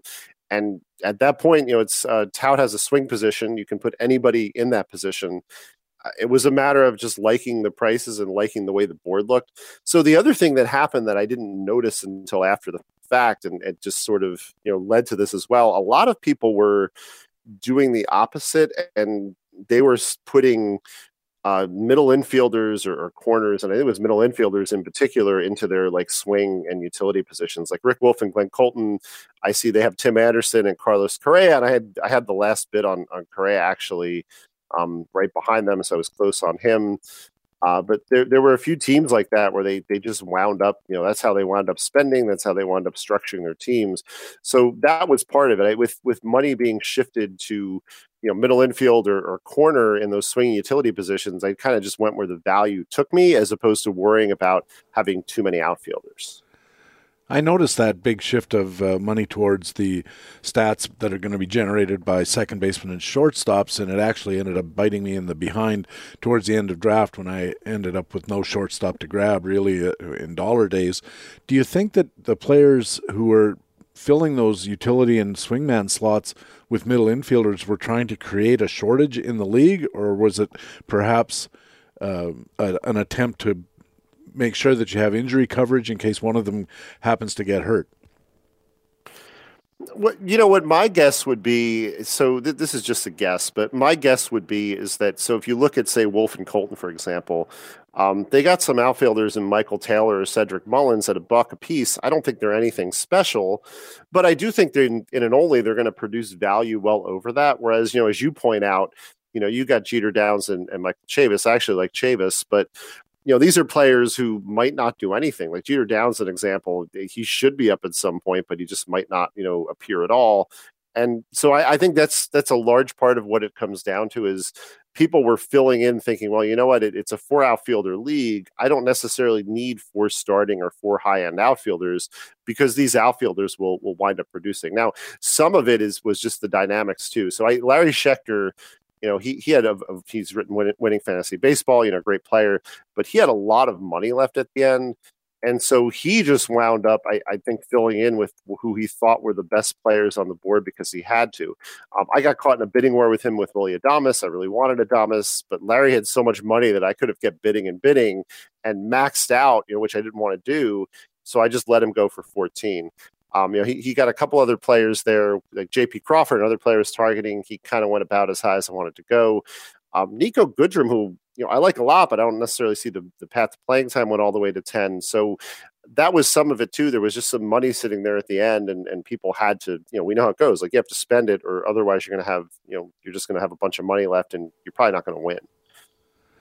You mentioned your pitching rotation uh, anchored by Jesus Luzardo. You also picked up some established veterans like Dallas Keuchel. I think he's undervalued in almost every draft every year, but also Rich Hill and Ross Stripling, uh, you know, kind of border borderline guys, and a couple of youngsters, Casey Mize in Detroit and Triston McKenzie, the 72 uh, pound guy in Cleveland. Uh, well, first of all, why the choice of Hill, Keuchel, and Stripling as the seasoned veterans?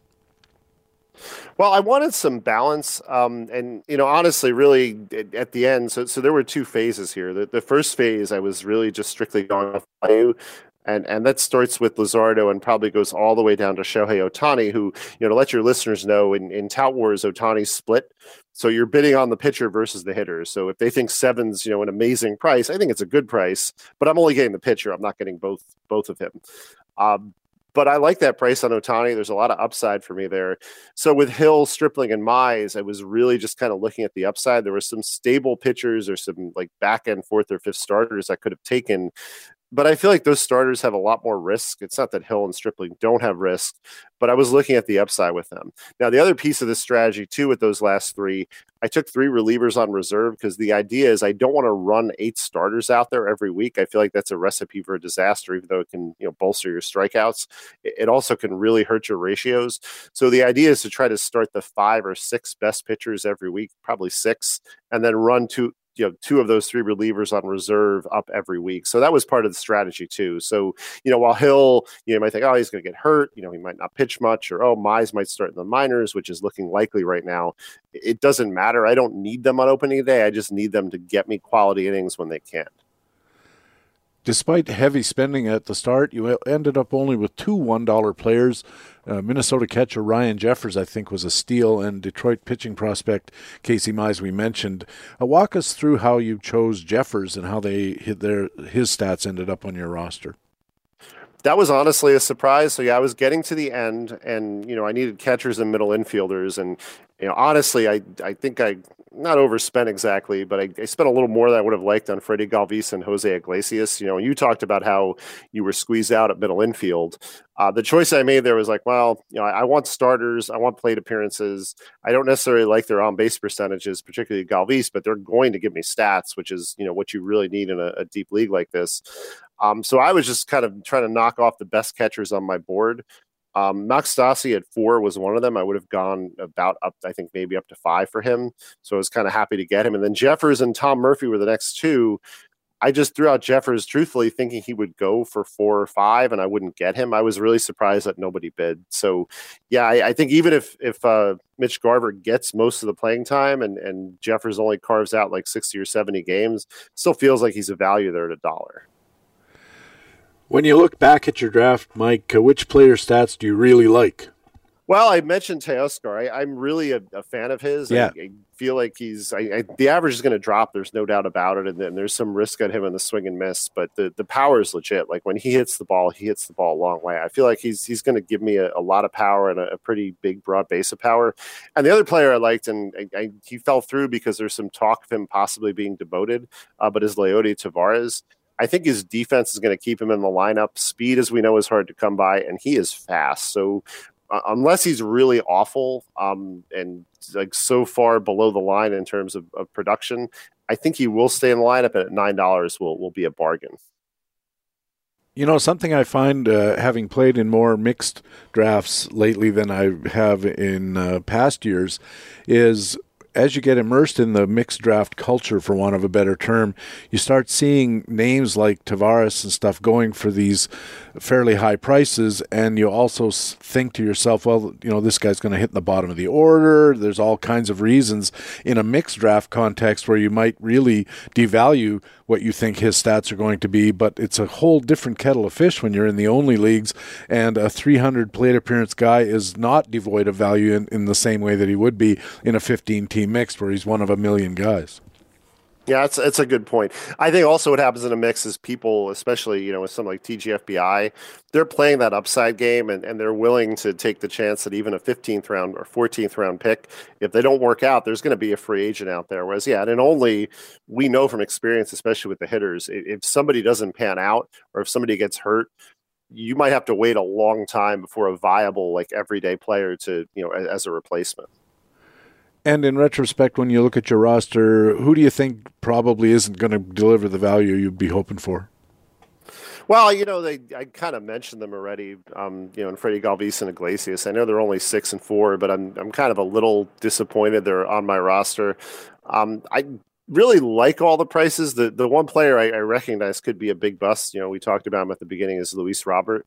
Um, I do like him a lot, but at that price, I don't think there's a lot of upside. And and yeah, there, there's there is the possibility that he the issues that he had last year in September carry over, and that he really struggles. Uh, Long term, I like him a lot, um, but he's only 23, and you know we we kind of know that you know young players have a lot of variability in terms of what they might or might not do. Um, I do think he'll improve this year. I do think he'll run more than some of the projections say that he will. But yeah, there's there's just a lot of variability in what he might do. And before we leave the Tout American League, Mike, do you run your roster through some kind of set of projections to get an idea of where your team is likely to stand if you believe the projections? And of course, caveats all over the place about the usefulness of projections in figuring out where you're going to end up. Uh, we know every year that the guy who thinks he's going to win finishes seventh, but uh, when you ran through, I, don't want your whole uh, your whole situation, but w- w- how did your on base percentage work out if you did project? Well, I'll be honest. I didn't. I haven't run it through yet. I usually do it after the the season. Um, what I do use, Baseball Prospectus has a tool that spins off of our PECOTA projections called the AX AX, um, and I often run it through there. What I find, which is interesting, I don't use the AX directly. I use my own bid limits, but because I'm you know so immersed in Baseball Prospectus, um, I'm usually finding myself, you know, if not winning like in the top three or four. And you're right, you know, it's it's it's a product just of you know what we you know believe or what we think i mean i can tell you you know pretty pretty quickly you know just just looking at at these players and you know kind of looking you know so mike trout obviously is is quite the anchor you know, with a projected 414 um, OPS on base percentage, which, which truthfully might be a little low. Um, but after that, and you know, this you know could be a you know as I was talking about a potential problem. You know, next highest player I think kind of underrated in this regard too is Luke Voit with a, a 347 on base. Um, but after that, it does fall off. And, you know, if there's something I'm kind of disappointed about, it's exactly that. Like the JP Crawford I mentioned earlier, maybe I should have gone a dollar more on. You know, even Nick Madrigal is maybe somebody because of his on base. I, I should have gone a, a, dollar more on. I'm guessing I probably project out to middle of the pack and on base. So I'm, I'm going to need some some players, you know, I, either some replacements or some players at the bottom who, you know, don't look good to kind of exceed what they're, you know, supposed to do. And I should have asked you this earlier, Mike, but it just popped into my head. The fact that Tout is a trading league, you're allowed to balance your roster post draft in a way that you can't in a lot of like NFBC style leagues or TGFBI, all of these uh, formats don't allow trading. How much does that factor in when you're building your roster, especially in draft? When you look at your situation, you say, There's no saves here. I've got these two possible guys and a couple of guys on reserve who are possible guys. But how much does it factor into your thinking that you might be able to trade a surplus, especially if you've got a surplus of power, which everybody wants, to maybe acquire enough saves to sneak three or four points in the category that currently you might end up with just the one? I try not to think about it too much just because I found that trades aren't necessarily easy to come by. Um, I often find in, in expert leagues there's a couple of challenges. One is that because there's no keeper function, you don't have salaries and you don't have the this year for next year component. But I also find the other problem is a lot of times because it's a, a public league and people pay attention to it, nobody wants to feel like they made the, the bad trade or, or they got ripped off. So what often I wind up seeing is some conservatism as far as that goes. So I don't bank on the trades. Like I've made a couple trades. I'm probably in the middle in, in, terms of trading. Uh, I'm not the biggest trader, but there's some people who almost never trade or don't trade at all. I'm not that either. I'm right in the middle.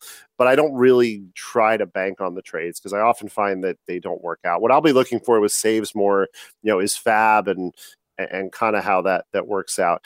Um, you know, before we leave Tal, we, we talked about this pre-show. I, I just want to kind of mention this this anecdote since you mentioned saves. So, you know, we were talking earlier, you know, kind of about the days before the internet and what things were like. And you know, with 1996 or 1995, you know, you get your copy of Baseball Weekly every week. You barely had any access to news. So in 2021 I'm sitting here in the reserves, and you know, I'd heard some things, you know, about Texas and the closer situation. And our podcast producer on Flags Fly Forever is, you know, a Texas guy.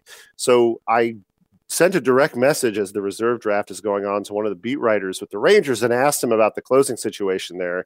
You know, and he said, you know, they're beat writers. They want to say nice things about players. This was before his injury, but he said some pretty negative things about Jose Leclerc. He said it's wide open. You know, he mentioned, you know, Matt Bush as a possibility for saves. Ian Kennedy was already gone. So I took Bush as a result in the last round of, of the reserve draft. So uh, it's, you know, he might not work out. It's, it's the fourth pick in an AL only reserve, but it is amazing now how we have this access to, to just pick off information if, if we have our sources and, you know, people we can talk to kind of the whole premise of uh, Fantasyland, the book that the Wall Street Journal guy wrote. Yeah, was it Sam Walker? I think. Sam yeah, Walker, and, yeah. except now the technology is like so intense. So he, he had access in part because he worked for the Journal. You know, he was a journalist. Like now, on some level, if you you can cultivate it, you know, the relationships.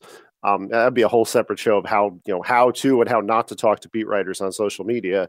Um, you can definitely get information that you know we didn't have access to a generation ago and all kinds of new sources coming up all the time. I mean, you can follow the beat writers on Twitter and you'll get a lot of pretty useful information. I've found The Athletic has a beat writer in every town and they're somewhat attuned to fantasy baseball and baseball prospectus and baseball HQ and FanGraphs. There's lots of people writing about fantasy baseball. So there's all of these avenues that, boy, if you'd have told me 25 years ago when I got started in fantasy baseball that this was going to be available, I would have told you you were crazy. Yeah, I, I, would agree. I mean, imagine you know there were probably diehards like trying to get newspapers from every town during the season, but I, I you know I can't even imagine trying to do that. Well, when I was starting out, I worked at a newspaper, and during our drafts, we held the drafts at the newspaper cafeteria, and I'd excuse myself every so often, and run down to the newsroom, sign onto my computer, and then start scanning the wires looking for baseball stories because it was right at the end of spring training. You really had to worry a lot about guys getting sent down who didn't make the club, and and stroke them off your list because you didn't want to find that out on Monday after the draft and the season starts and two of your guys are in the minors and you're sitting there with uh, the basically dead spots. Uh, so I, I, had the information advantage there for a couple of years, but uh, information is one of those things, isn't it, Mike, where there's no way to maintain that information advantage in an open sort of communications society like we have.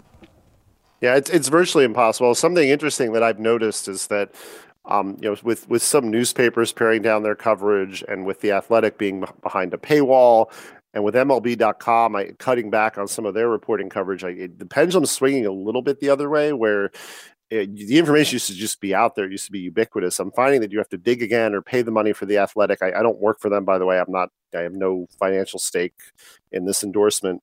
Um, but that, that's the idea. Now you have to kind of dig a little bit more again because some of the information out there, it's there, but it's not necessarily the best or the most current because, you know, newsrooms are, are cutting corners a little bit.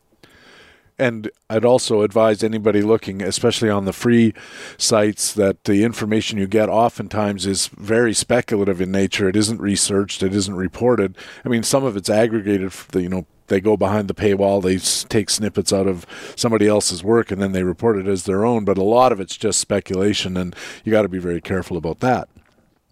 Yeah, and, and really sometimes it almost seems like something that you know I've seen some of these like roster projections for opening day where you know the information's wrong or, or it, it's just bad information. Like I saw one where a player was projected to make the lineup. It's like, oh, he's hurt. Like, and I know he's hurt.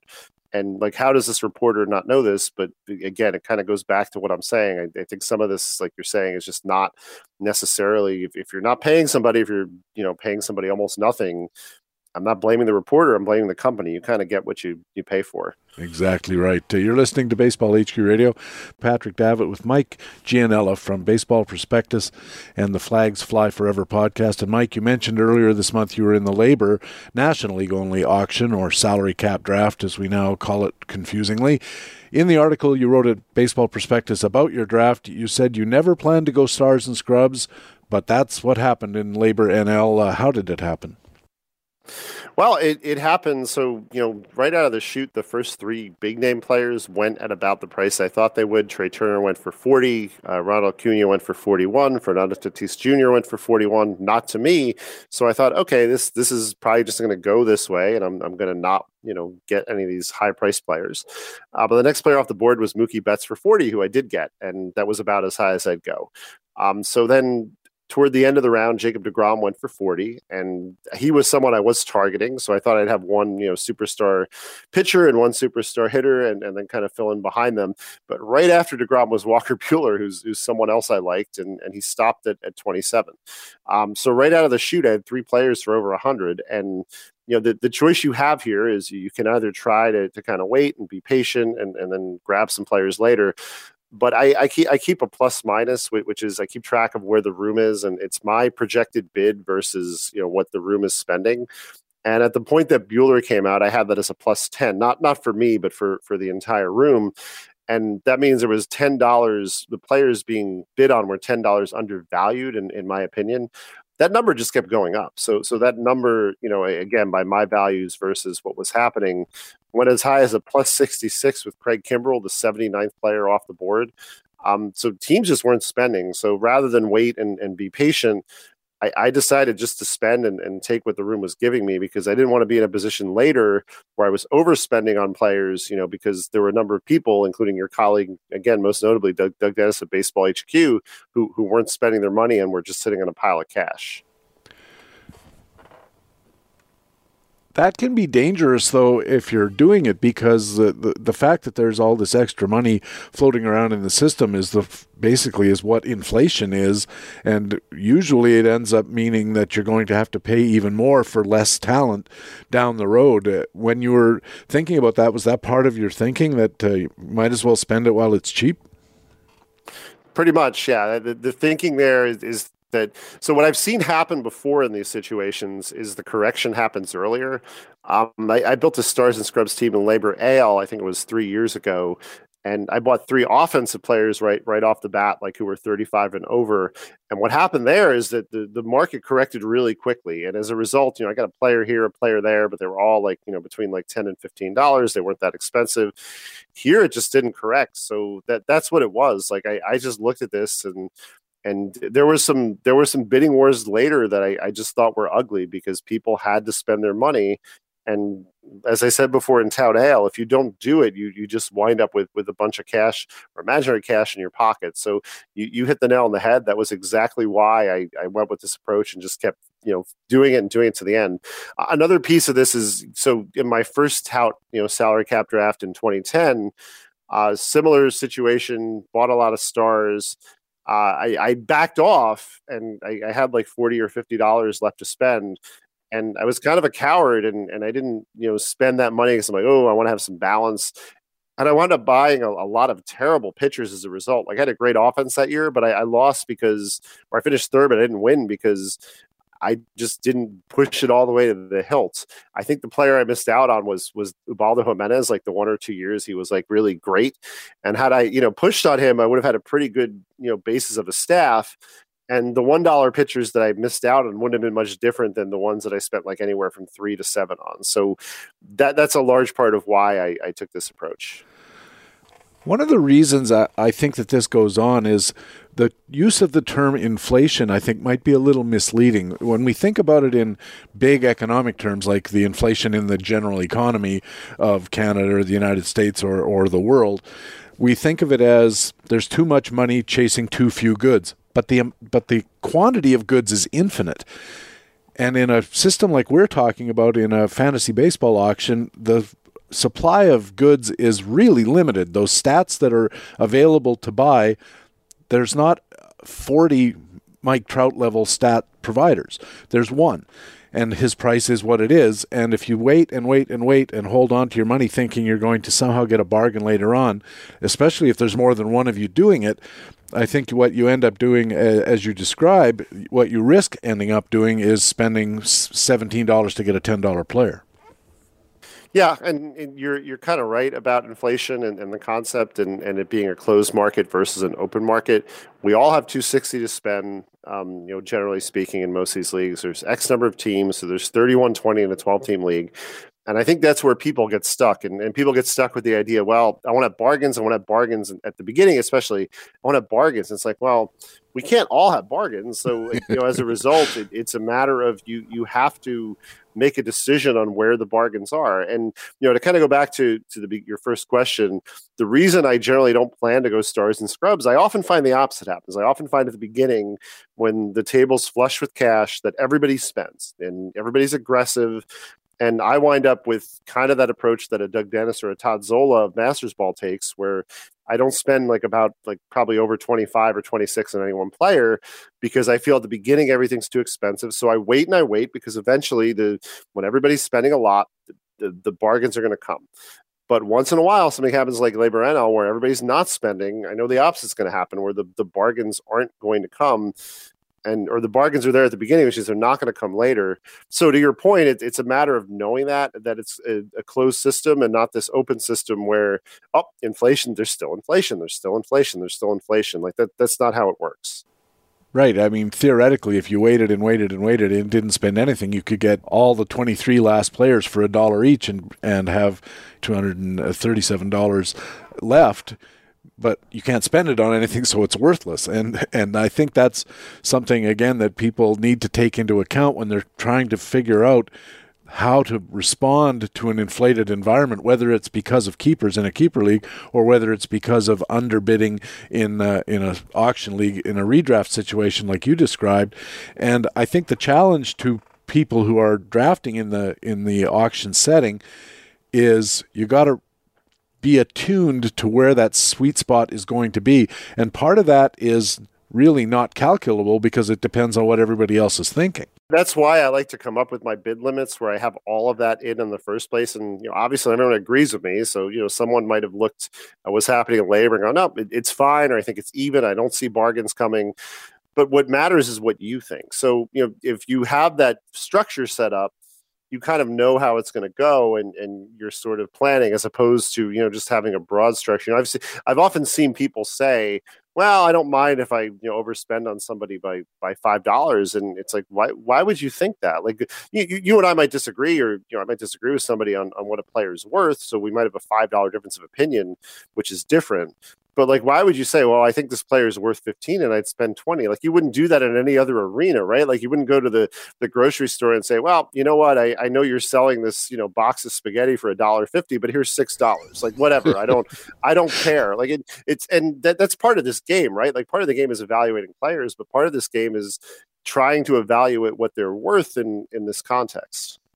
At the same time, though, Mike, you also commented in your Baseball Prospectus article about the unfeasibility of a highly structured draft budget. And uh, you said something to the effect of doing a rigid budget and sticking rigidly to your limits ignores the reality that a salary cap draft is governed by market forces.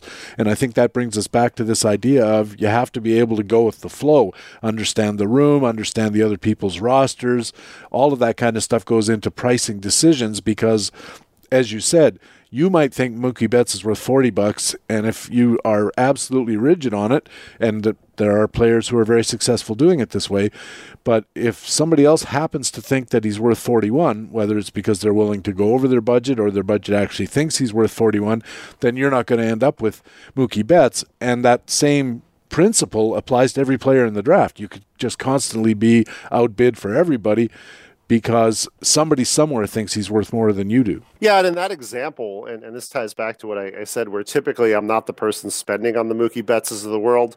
What winds up happening is I like to make those decisions on the twenty to twenty-five dollar players, where I go like a dollar or two over on one or maybe two of them, and it's for the reason you just said before. I don't want to leave, you know, I want to have a bunch of money on the table. I don't want to just be sitting there like, oh, you know, I, I've got $10 left. That was a waste. So that's the decision point to me. Like those players about in the 20, $25 range or so, where I might go a dollar or two over, I have them priced just to make sure I spend my money. I also know in those situations where everybody's overspending on the top players that the bargains are going to come later. And I'm going to get them, you know, even if I overspend on a couple players in, in that like 20 to $25 range. You mentioned that you spent more than 100 on your first three players, Betts, DeGrom, and Buehler, I think 107 altogether.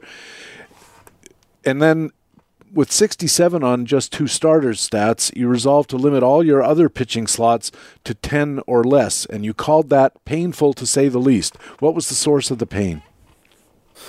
Well, the source of the pain was so. So the thing about that is, LABR tends to push down pitching prices, and there were just some some pitchers. You know, Charlie Morton was was the one I mentioned um, to Steve Garner when he asked for the recap of best bargain, but there were just a few pitchers like that in the ten to fourteen range where um, Ian Anderson at 13 was another one.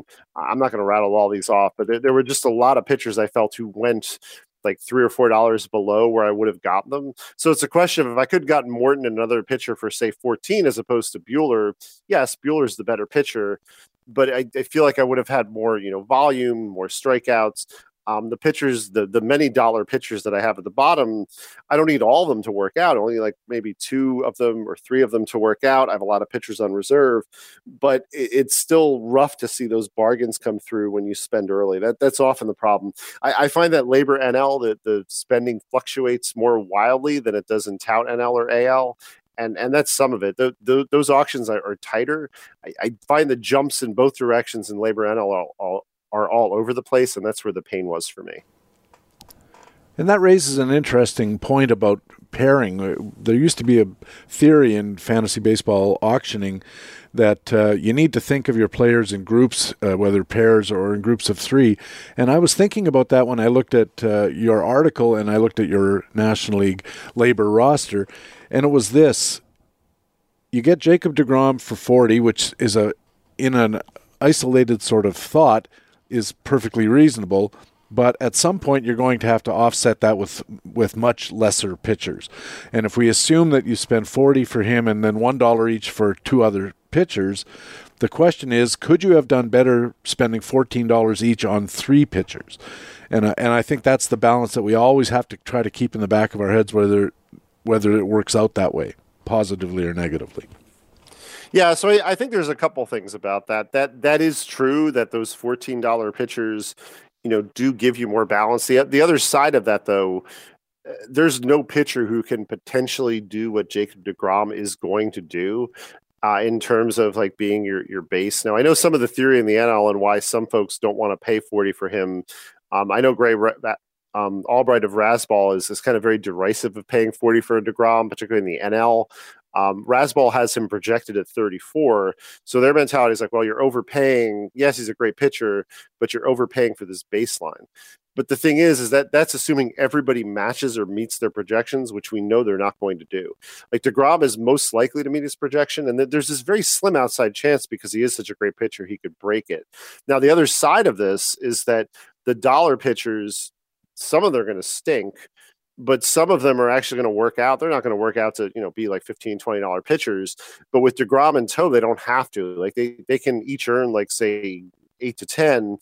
And the third part of it is I'm not going to have all those dollar pitchers all year. I'm going to be cycling through. I'm going to be using FAAB. I'm going to use those pitchers on my reserve list to, to try to maximize matchups. So it, it's just a it's a work in progress, and I, I, think that's often where we get stuck with this. We talked earlier about how this is a closed you know setting in terms of the salary cap draft prices and the limits, but it is an open setting once the season starts, and the roster we start out with isn't the one that we're walking away with you consoled yourself in your article with the thought that many of these mid-range bargain pitchers that you discussed were only bargains because you said many of their projected stats values were to you just flat out wrong. Uh, how confident are you that they're that wrong? Um, well, I I mean you never know, so I, I guess I'm not really confident. I'm kind of going more off of the historical his kind of more of the historical valuations and it's not an individual argument it's an argument across the group so historically speaking pitchers in the 13 to 19 range in particular as a group tend to tend to lose it doesn't mean they all lose so some of those pitchers will work out but more often than not there's a greater than 50% chance that you're going to take a loss on one of these pitchers so uh, we don't know who they are. We never know who they are until the season plays out. That that's part of the reason we play the game. I mean, if we knew, we we wouldn't play fantasy baseball. We would just you know go bet on retrospective stats once a year, and that would be the end of it. But as a group, you know, in the aggregate, more often than not, the these pitchers fail, and and that's kind of how it works. It, it works that when you when you spend like thirteen or or nineteen on a pitcher, any pitcher in that range, there's more volatility historically speaking than the pitchers at the top of the food chain. The pitchers at the top of the food chain, when they fail, first of all, they bring back something, like they'll they'll earn something. But then second of all, if they completely fail, it's because of injury. The, the pitchers in the middle, sometimes when they're bad, they're they're just bad and they can really torpedo your team just as much as a one dollar pitcher can. That that's kind of where what I was talking about there. Yeah, and something everybody uh, needs to keep in mind is that pitching with those two ratio categories, a guy can actually hurt your team actively. Unlike, uh, I mean, uh, of course, a batter can hurt you in on base percentage, but he has four other categories to make it up that are counting stats just going in one direction, which is up. And I think that's a factor too. Uh, you racked up the stats of four more premium hitters after having uh, spent all that money at the start. Uh, JT Realmuto, Nolan Arenado, Keston Hiura, Charlie Blackmon, these are premium guys, uh, about $22 on average a piece. Uh, again, was this just a market response to what was going on at the table, or did you have uh, targets on these guys? Uh, it was mostly market, although I, I do like Hiura more than most. I, I, know people are down on him. They're, they're pointing to his high strikeout rate last year and, and so far in spring training, um, but I really believe in him. Uh, but but I would say for the rest of them, eh, particularly Arenado and Realmuto, it was mostly market. I I think people are a little wary of Realmuto's thumb injury, but he's supposed to be fine. He's supposed to be ready for opening day, and he really gives you so much volume behind the plate compared to any other catcher, and particularly an only that really matters. Um, some people are going to be trotting out catchers with 100, 150 plate appearances. Uh, that, that's a big advantage having him in that slot over someone who's barely going to play. Um, and then Blackmon was a I'm not exactly a target, but a bit of a target because of the batting average. Uh, I, I, feel like the some of the hitters I have, particularly Hiura, might be a risk there. So I wanted someone who was going to be an average anchor. Like before in tout, we were talking about on base. Um, LABR's a batting average league. It's not quite as you know. Blackmon isn't Mike Trout in terms of on base. He's not that great, but historically speaking, he's been strong in the category. And even if he fades in other categories, which I think he will given his age, I still think he's a 300 hitter. You noted that after you had got those four guys, you only had $64 left for 16 slots. That's four per slot, which isn't a lot. And your response, or a lot of people's response at that point, would be to hold back and stop spending because you don't want to be stuck in dollar days at the end with too many $1 slots. You didn't go that route. You uh, instead went on to keep bidding. You went 46 on three more hitters, a total of 46 on James McCann, Andrew McCutchen, who's a terrific player, and Wil Myers. Was that, again, part of the plan, or were you reacting spur of the moment? How did that come about? It was mostly spur of the moment. So the only player that I, I kind of started considering maybe stopping on was Wil Myers. Um, so I got McCann, I got McCutchen. Uh, I actually let Mike Yastrzemski go at a price I kind of liked and it was right after that that Myers came up, and, and that's where I got to the moment. It's like, well, if these players are all going to keep going at these favorable prices, you know, as I said before, at some point that's going to stop, and I don't want to find myself, you know, seeing the the pendulum swing the other way. So, you know, with Myers, I said, you know, the heck with it. I, am you know, I, I, think I was a little more vulgar than that in my head, but I said the heck with it. You know, I'm just going to take Myers here. I'm not going to worry too much, um, you know, about you know how positions slot out or how money slots out. And I'm going to hope, and you know, there's a lot of one dollar players. We'll get into that later. I'm going to hope there's enough there at the end where I can kind of fill in and, and get some you know decent decent options at the end. I was more worried about the offense than the pitching. You know, as I said before, pitching tends to work out. There's a lot of differences of opinion. I figured I'd be able to fill in with some pitchers I liked better than everybody else. Uh, you know, hitting is where I, I was more worried that it might be a little little rough there at the end. That left you with uh, $18 for 13 slots, six hitters, seven pitchers again, you're doing this kind of all on the fly. How did you plan for that part of the draft? Well, I mean, it's hard to make a plan when you have that little money and people have so much money. Uh, what I was hoping, and it didn't work out this way, I was hoping to, you know, spend my money on the hitters and, and go one dollar pitchers. Uh, it, it just didn't work out, like I said, because so many people had money. You know, so many people still needed hitting slots, it just made it really difficult and you know looking here you know i've got a spreadsheet with with all the the prices you know for one i had to wait a long time um, for another, the really cheap hitters, the first one was like Manny Piña, and I already had two catchers. I didn't really like him anyway, but you know, I wasn't going to put you know jam my team with three catchers just because you know one was a bargain or not. So it, it, was really you know a long, long time before a non-catcher came up at a, a price that was okay. Um, I tried a couple times. Like I, I, threw out Garrett Cooper for a dollar, thinking, you know, I, I kind of like Garrett Cooper. He'd be okay at a dollar. Uh, he went for three.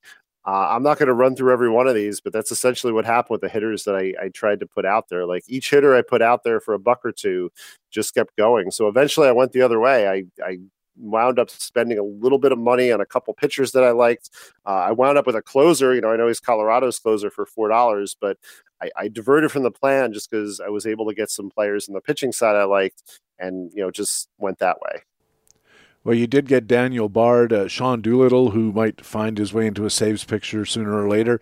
But you were pretty candid in your article, Mike, about assessing the real shortfall of this approach, which is that so many hitter slots in the low bid end game means you're bound to come up with a shortage of plate appearances. And we talked about that earlier with regard to Tout Wars, where really plate appearances are the gold that you're trying to accumulate.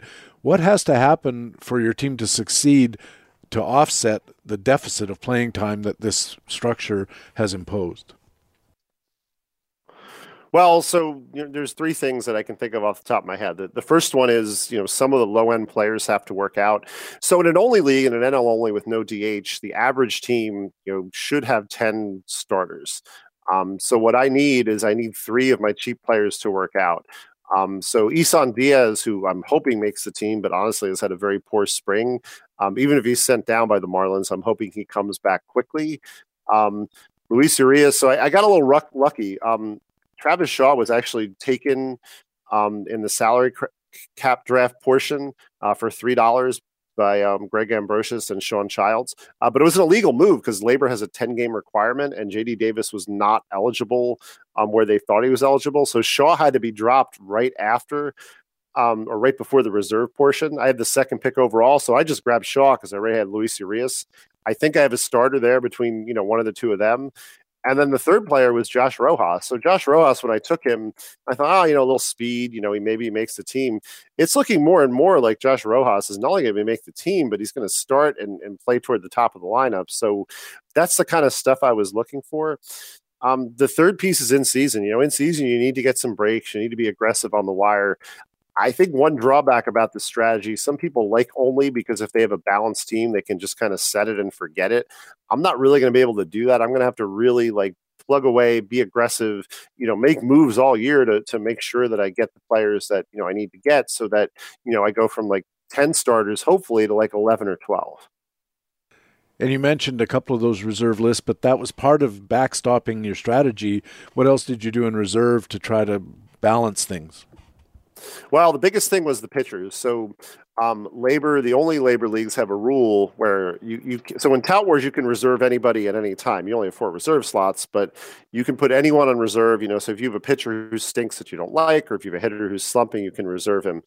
In LABR, you can only reserve the players, the active major leaguers who you take in the reserve round. So on my team, for example, um, Chad Kuhl, Um, if Chad Kuhl stinks, if I don't like him, if I decide I'm I'm sick of Chad Kuhl, and he's healthy, I have to cut him or keep him. That, that's it. Um, so I took four pitchers on reserve: uh, Jake Arrieta, Kyle Freeland, Jon Lester, Antonio Senzatela, who I can cycle in or out based on the matchup. So that was part of the plan. Recognizing I had so so many one dollar pitchers, recognizing they're not all going to work out. Um, I took a lot of pitchers that I can just cycle in and out all year based on matchups. Like Kyle Freeland and Anthony Antonio Senzatela, I'm going to be using them on the road pretty much. You know, they're they're Colorado pitchers. I don't plan to use them at home, but having that volume, I feel, is going to going to work to my advantage on reserve, particularly because with so many of these pitchers on reserve, it's it's just going to be very difficult to for other teams to to kind of find those starters. But because you can't reserve the pitcher in your active lineup, the first time you want to cycle one of those reserve pitchers in, you're going to have to drop a guy. Is that just part of the cost of doing business?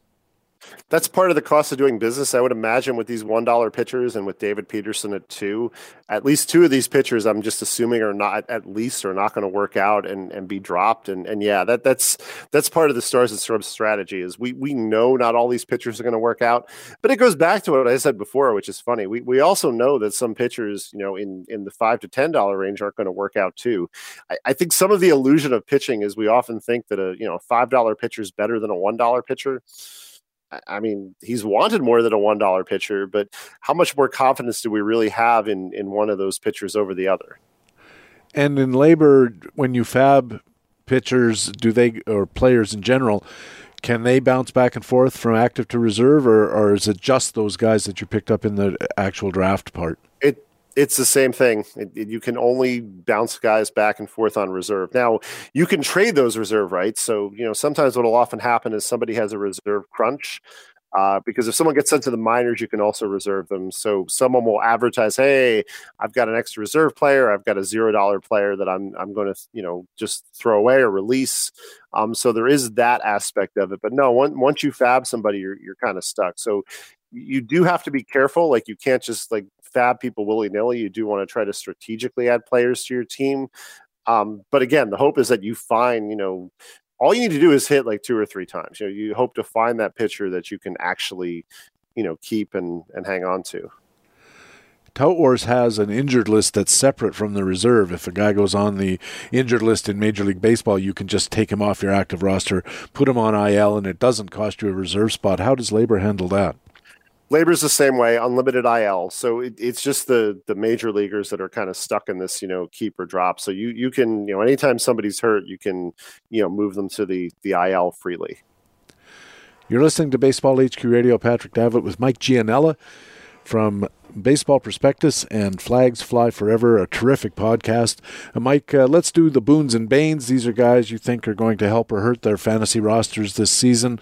Uh, let's start with the boons, guys you think will provide added value in the coming season. Who's a hitter in the American League that you think is a boon? Well, um, you know, I have him on a couple teams. I mentioned him before, but Teoscar Hernandez, I, I'm really excited about him. Um, I, I, know that Hernandez, you know, I, I understand the risk. Uh, there, there's some downside.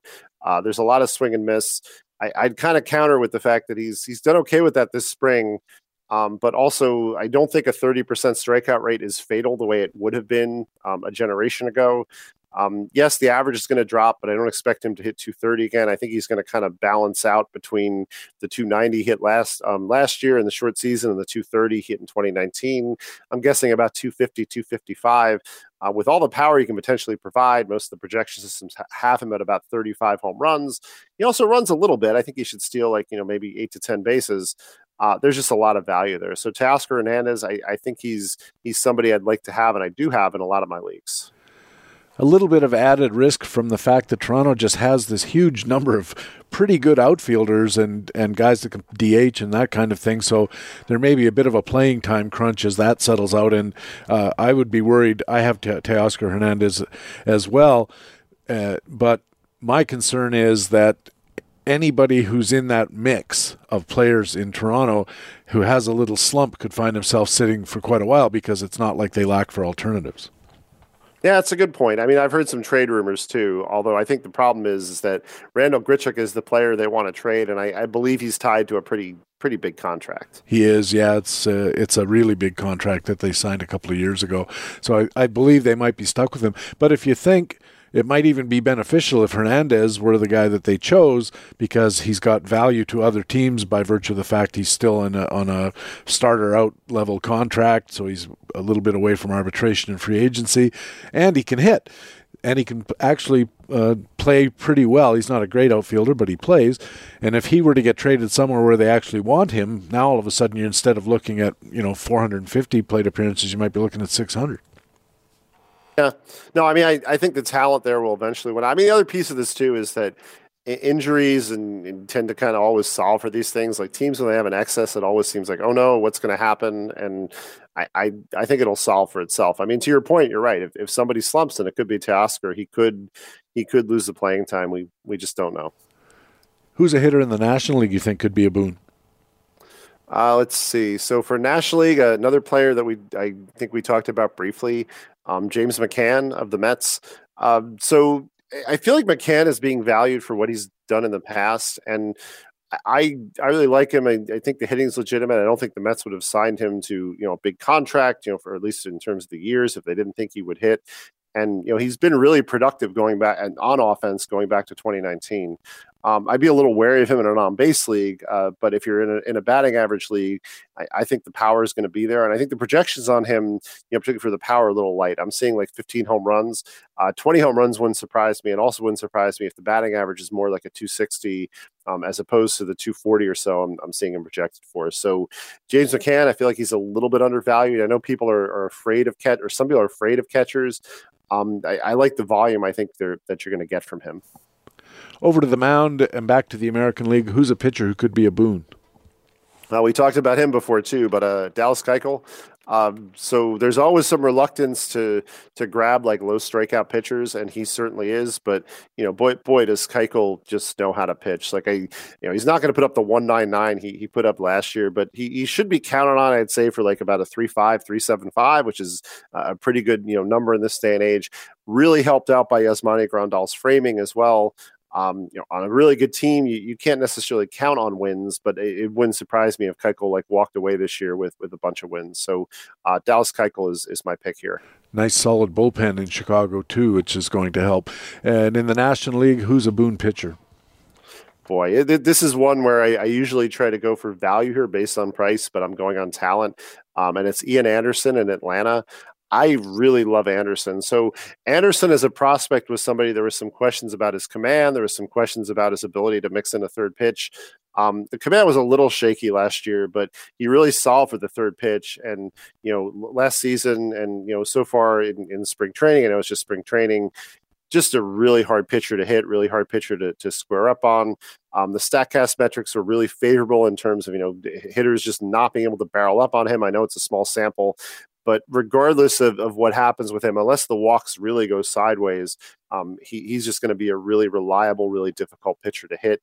Obviously, you're not going to put up, you know, like a, a 195 or a sub two like he put up in the majors, but it wouldn't surprise me to see him like be a near elite pitcher. And you know, he's one of those pitchers I, I don't know if I mentioned before or not. He's one of those pitchers I regret not getting in LABR based on my my strategy. Mike Gianella's Boons, Teoscar Hernandez, James McCann, Dallas Keuchel, and Ian Anderson. And boy, that's an interesting set of Boons. A lot of controversial characters. Uh, you listen to enough pods as I listen to a lot of fantasy baseball podcasts, and these are guys whose names come up, especially Hernandez and Anderson, that generate a lot of disagreement, so they're interesting players. Let's move on to the Banes. These are guys you think have a good chance of disappointing their fantasy managers this season. Again, we'll start back in the AL. Who's a hitter who could be a Bane? So this, this is just based on price because I really like the player. Um, but Bo Bichette, another Toronto Blue Jays. So great player. I, I, I see a lot to like long term, but you know I, I see his price. You know he he went in the in the 30s in, in both LABR and, and tout in the only leagues. Um, he's going in the second round in drafts. It's just really puzzling to me because the upside looks like Ozzie Albies, and you know Albies is going like a round, round and a half later, and I also like Albies. And the thing I don't get to, you know, he's only played 75 games. He still hasn't had a full stretch. And both in 2019 and 2020, Bichette had this like this burst of statistics, and then he kind of struggled a little bit longer. I'd really like to see a full season out of him and we just don't have that yet. I, again, great player in the long term and great real life player. I'm not knocking him from that perspective. His defense should be pretty good too. I, I, just think for the price, there, there are a lot of shortstops I'd rather have. And that's the other piece too. It's a shortstop is a deep position. There's players like uh, Xander Bogaerts and, and Corey Seager going later who I'd rather have, like let alone at the price. So a little puzzling to me. You know, I think people are paying for upside in redraft, which doesn't make sense. Like in dynasty or keepers, sure, pay the extra price, but in a one year league, there's players I'd rather have at the same position who are going cheaper. I think that's a really astute analysis. And one extra reason that I'll throw in there is uh, last year he started, as you said, gangbusters, and then he fell off. And one of the reasons he fell off was he hurt his knee. And he didn't run at all after he came back from that injury, or he ran very sporadically and not very successfully. And I'm not going to spend $30 or a second round pick on Bo Bichette until I see that he's recovered. At, at that price, the, the risk to me is just too high. Who's a National League Bane hitter for you?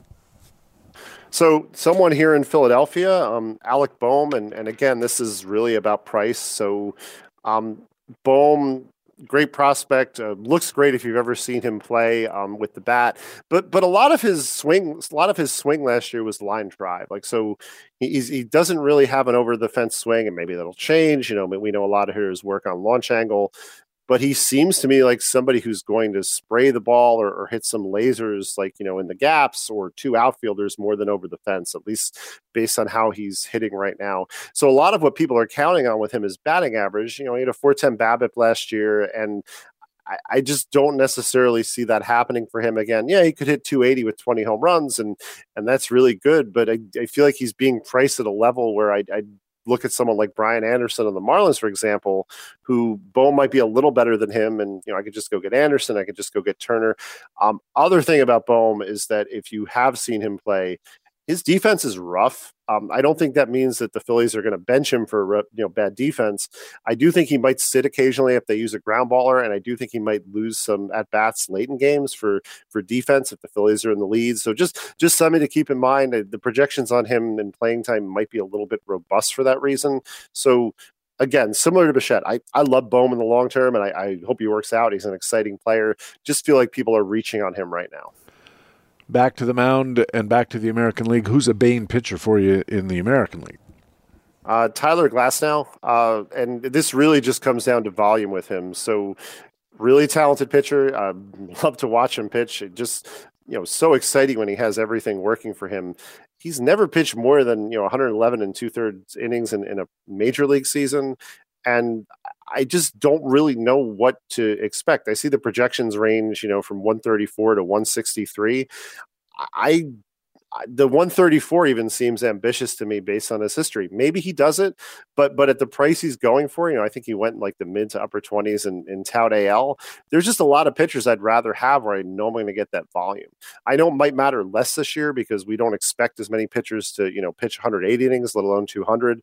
But with Glasnow, there's there's a real risk that you're going to get like maybe 90 to 100 innings at, at best out of him. Baseball HQ's projection is 160 innings, but as you said, it's a very it's a very dicey figure to throw out there for a pitcher like him who has had those injury issues. Uh, and in the National League, who's a Bane pitcher? again, based on price, and I, I, just scratched my head at his, you know, ADP. Uh, Joe Musgrove on, on now on the Padres. So Joe Musgrove is is a pitcher that you know when he when he's had when he has it going on, when he looks good, everything's working. He he's been great, but he never seems to have it working for more than like four or five starts. And we're, it really seems like the community is going off of eight amazing starts last year. I, I know he's made some changes, but I feel like we've heard this story with Joe Musgrove before. So I I wouldn't mind having him, him on my team at the right price. He certainly has some value, but I feel like people are really paying for the upside off of eight starts, and I think also banking on the fact that he's on a better team with better coaches it could work out. I mean, you know, pitchers are there's a lot of variability, and you know, pitchers can you know certainly surprise us and take a step forward. I just don't want to pay for the upside on on Joe Musgrove or all the upside in, in the price that I see him going at now. Mike Gianella's Banes, Bo Bichette, Alec Bohm, Tyler Glasnow, and Joe Musgrove. Uh, Mike, remind our listeners where they can keep up with Mike Gianella. So you can find me at Mike Gianella, which is just my name at Twitter twitter.com. Um, you can also find me at Baseball Prospectus. Uh, most of it is pay, it's subscription, uh, but it's definitely worth the price. It's about four dollars a month. You get about twenty fantasy articles a week. Um, I know Baseball HQ is also subscription, so you know this is a good message for these listeners. You know, if you you like the coverage, you should pay for what you like. To, you know, to keep good people, you know, in, employed and, and working, doing you know, writing about what you love and people would be surprised how little we actually get out of it. So it's not like we're uh, we're all getting rich and uh, you know threatening Bill Gates. That's true. I'm not. I'm not. I was going to say I'm not not sitting in a palatial estate somewhere, you know, up in the hills. So that's that's a good point. Surrounded by your state of the art high speed internet connections, and yeah, no, it's uh, it, most of us. I can speak from personal experience, and the guys I know at Baseball HQ, and the guys I know elsewhere in the industry we do it because we like it, and the money's nice to, to keep your wife off your back a, a little bit, you know, to, out to dinner once in a while with the proceeds, but nobody's getting rich. Uh, Mike, thanks very much for doing this. I do appreciate it. I hope we get to talk to you again during the season, and best of luck in Tout Wars. Thanks a lot, and thank you very much as always for having me on. Mike Gianella writes for Baseball Prospectus and podcasts on their Flags Fly Forever show. And that's Baseball HQ Radio for Tuesday, March the 23rd. Thanks very much for taking the time to download and listen to show number 15 of the 2021 Fantasy Baseball season. I also want to thank our guests on this Two Tout Tuesday edition Jeff Erickson from RotoWire and SiriusXM, and Mike Gianella from Baseball Prospectus and the Flags Fly Forever podcast. Jeff is an impressive all round fantasy baseball analyst and, as you heard, a terrific guest. And Mike is a very successful Experts League player, a fine analyst and writer in his own right, and a great guy to talk with about baseball and otherwise. I'm Patrick Davitt, the host of Baseball HQ Radio. I sure hope to see you on those baseballhq.com subscriber forums. Also, remember you can stay in contact with Baseball HQ on Facebook and on our Twitter feed at Baseball HQ. You can also follow my personal Twitter feed at Patrick Davitt, where you'll always be the first to know when a new podcast is available. Please tell your friends about Baseball HQ Radio and take a second to go to wherever you catch your pods and leave Baseball HQ Radio a good review and a high rating. Helps us find new listeners, and that helps us keep the podcast going. Thanks again for listening. We'll be back again on Friday with another Friday News and Notes edition with National League and American League player news with Nick and Ray, an HQ Spotlight segment on one of our site's fine analysts, Rob Gordon's Minor League Minute, Alex Becky's Frequent Flyer, and of course my extra innings comment. All coming up for you on Friday on the podcast with Fantasy Baseball Intelligence for Winners. It is Baseball HQ Radio, and so long. Baseball HQ Radio is a weekly free podcast available through iTunes and other podcast aggregators, or directly from baseballhq.com, where we have an archive of past shows as well. Just look for the HQ Radio microphone logo on the right side of the baseballhq.com homepage. Baseball HQ Radio is a production of the USA Today Sports Media Group. The opinions expressed on Baseball HQ Radio are those of the individual speaking and not necessarily those of the USA Today Sports Media Group. The program is produced and edited by Patrick Davitt.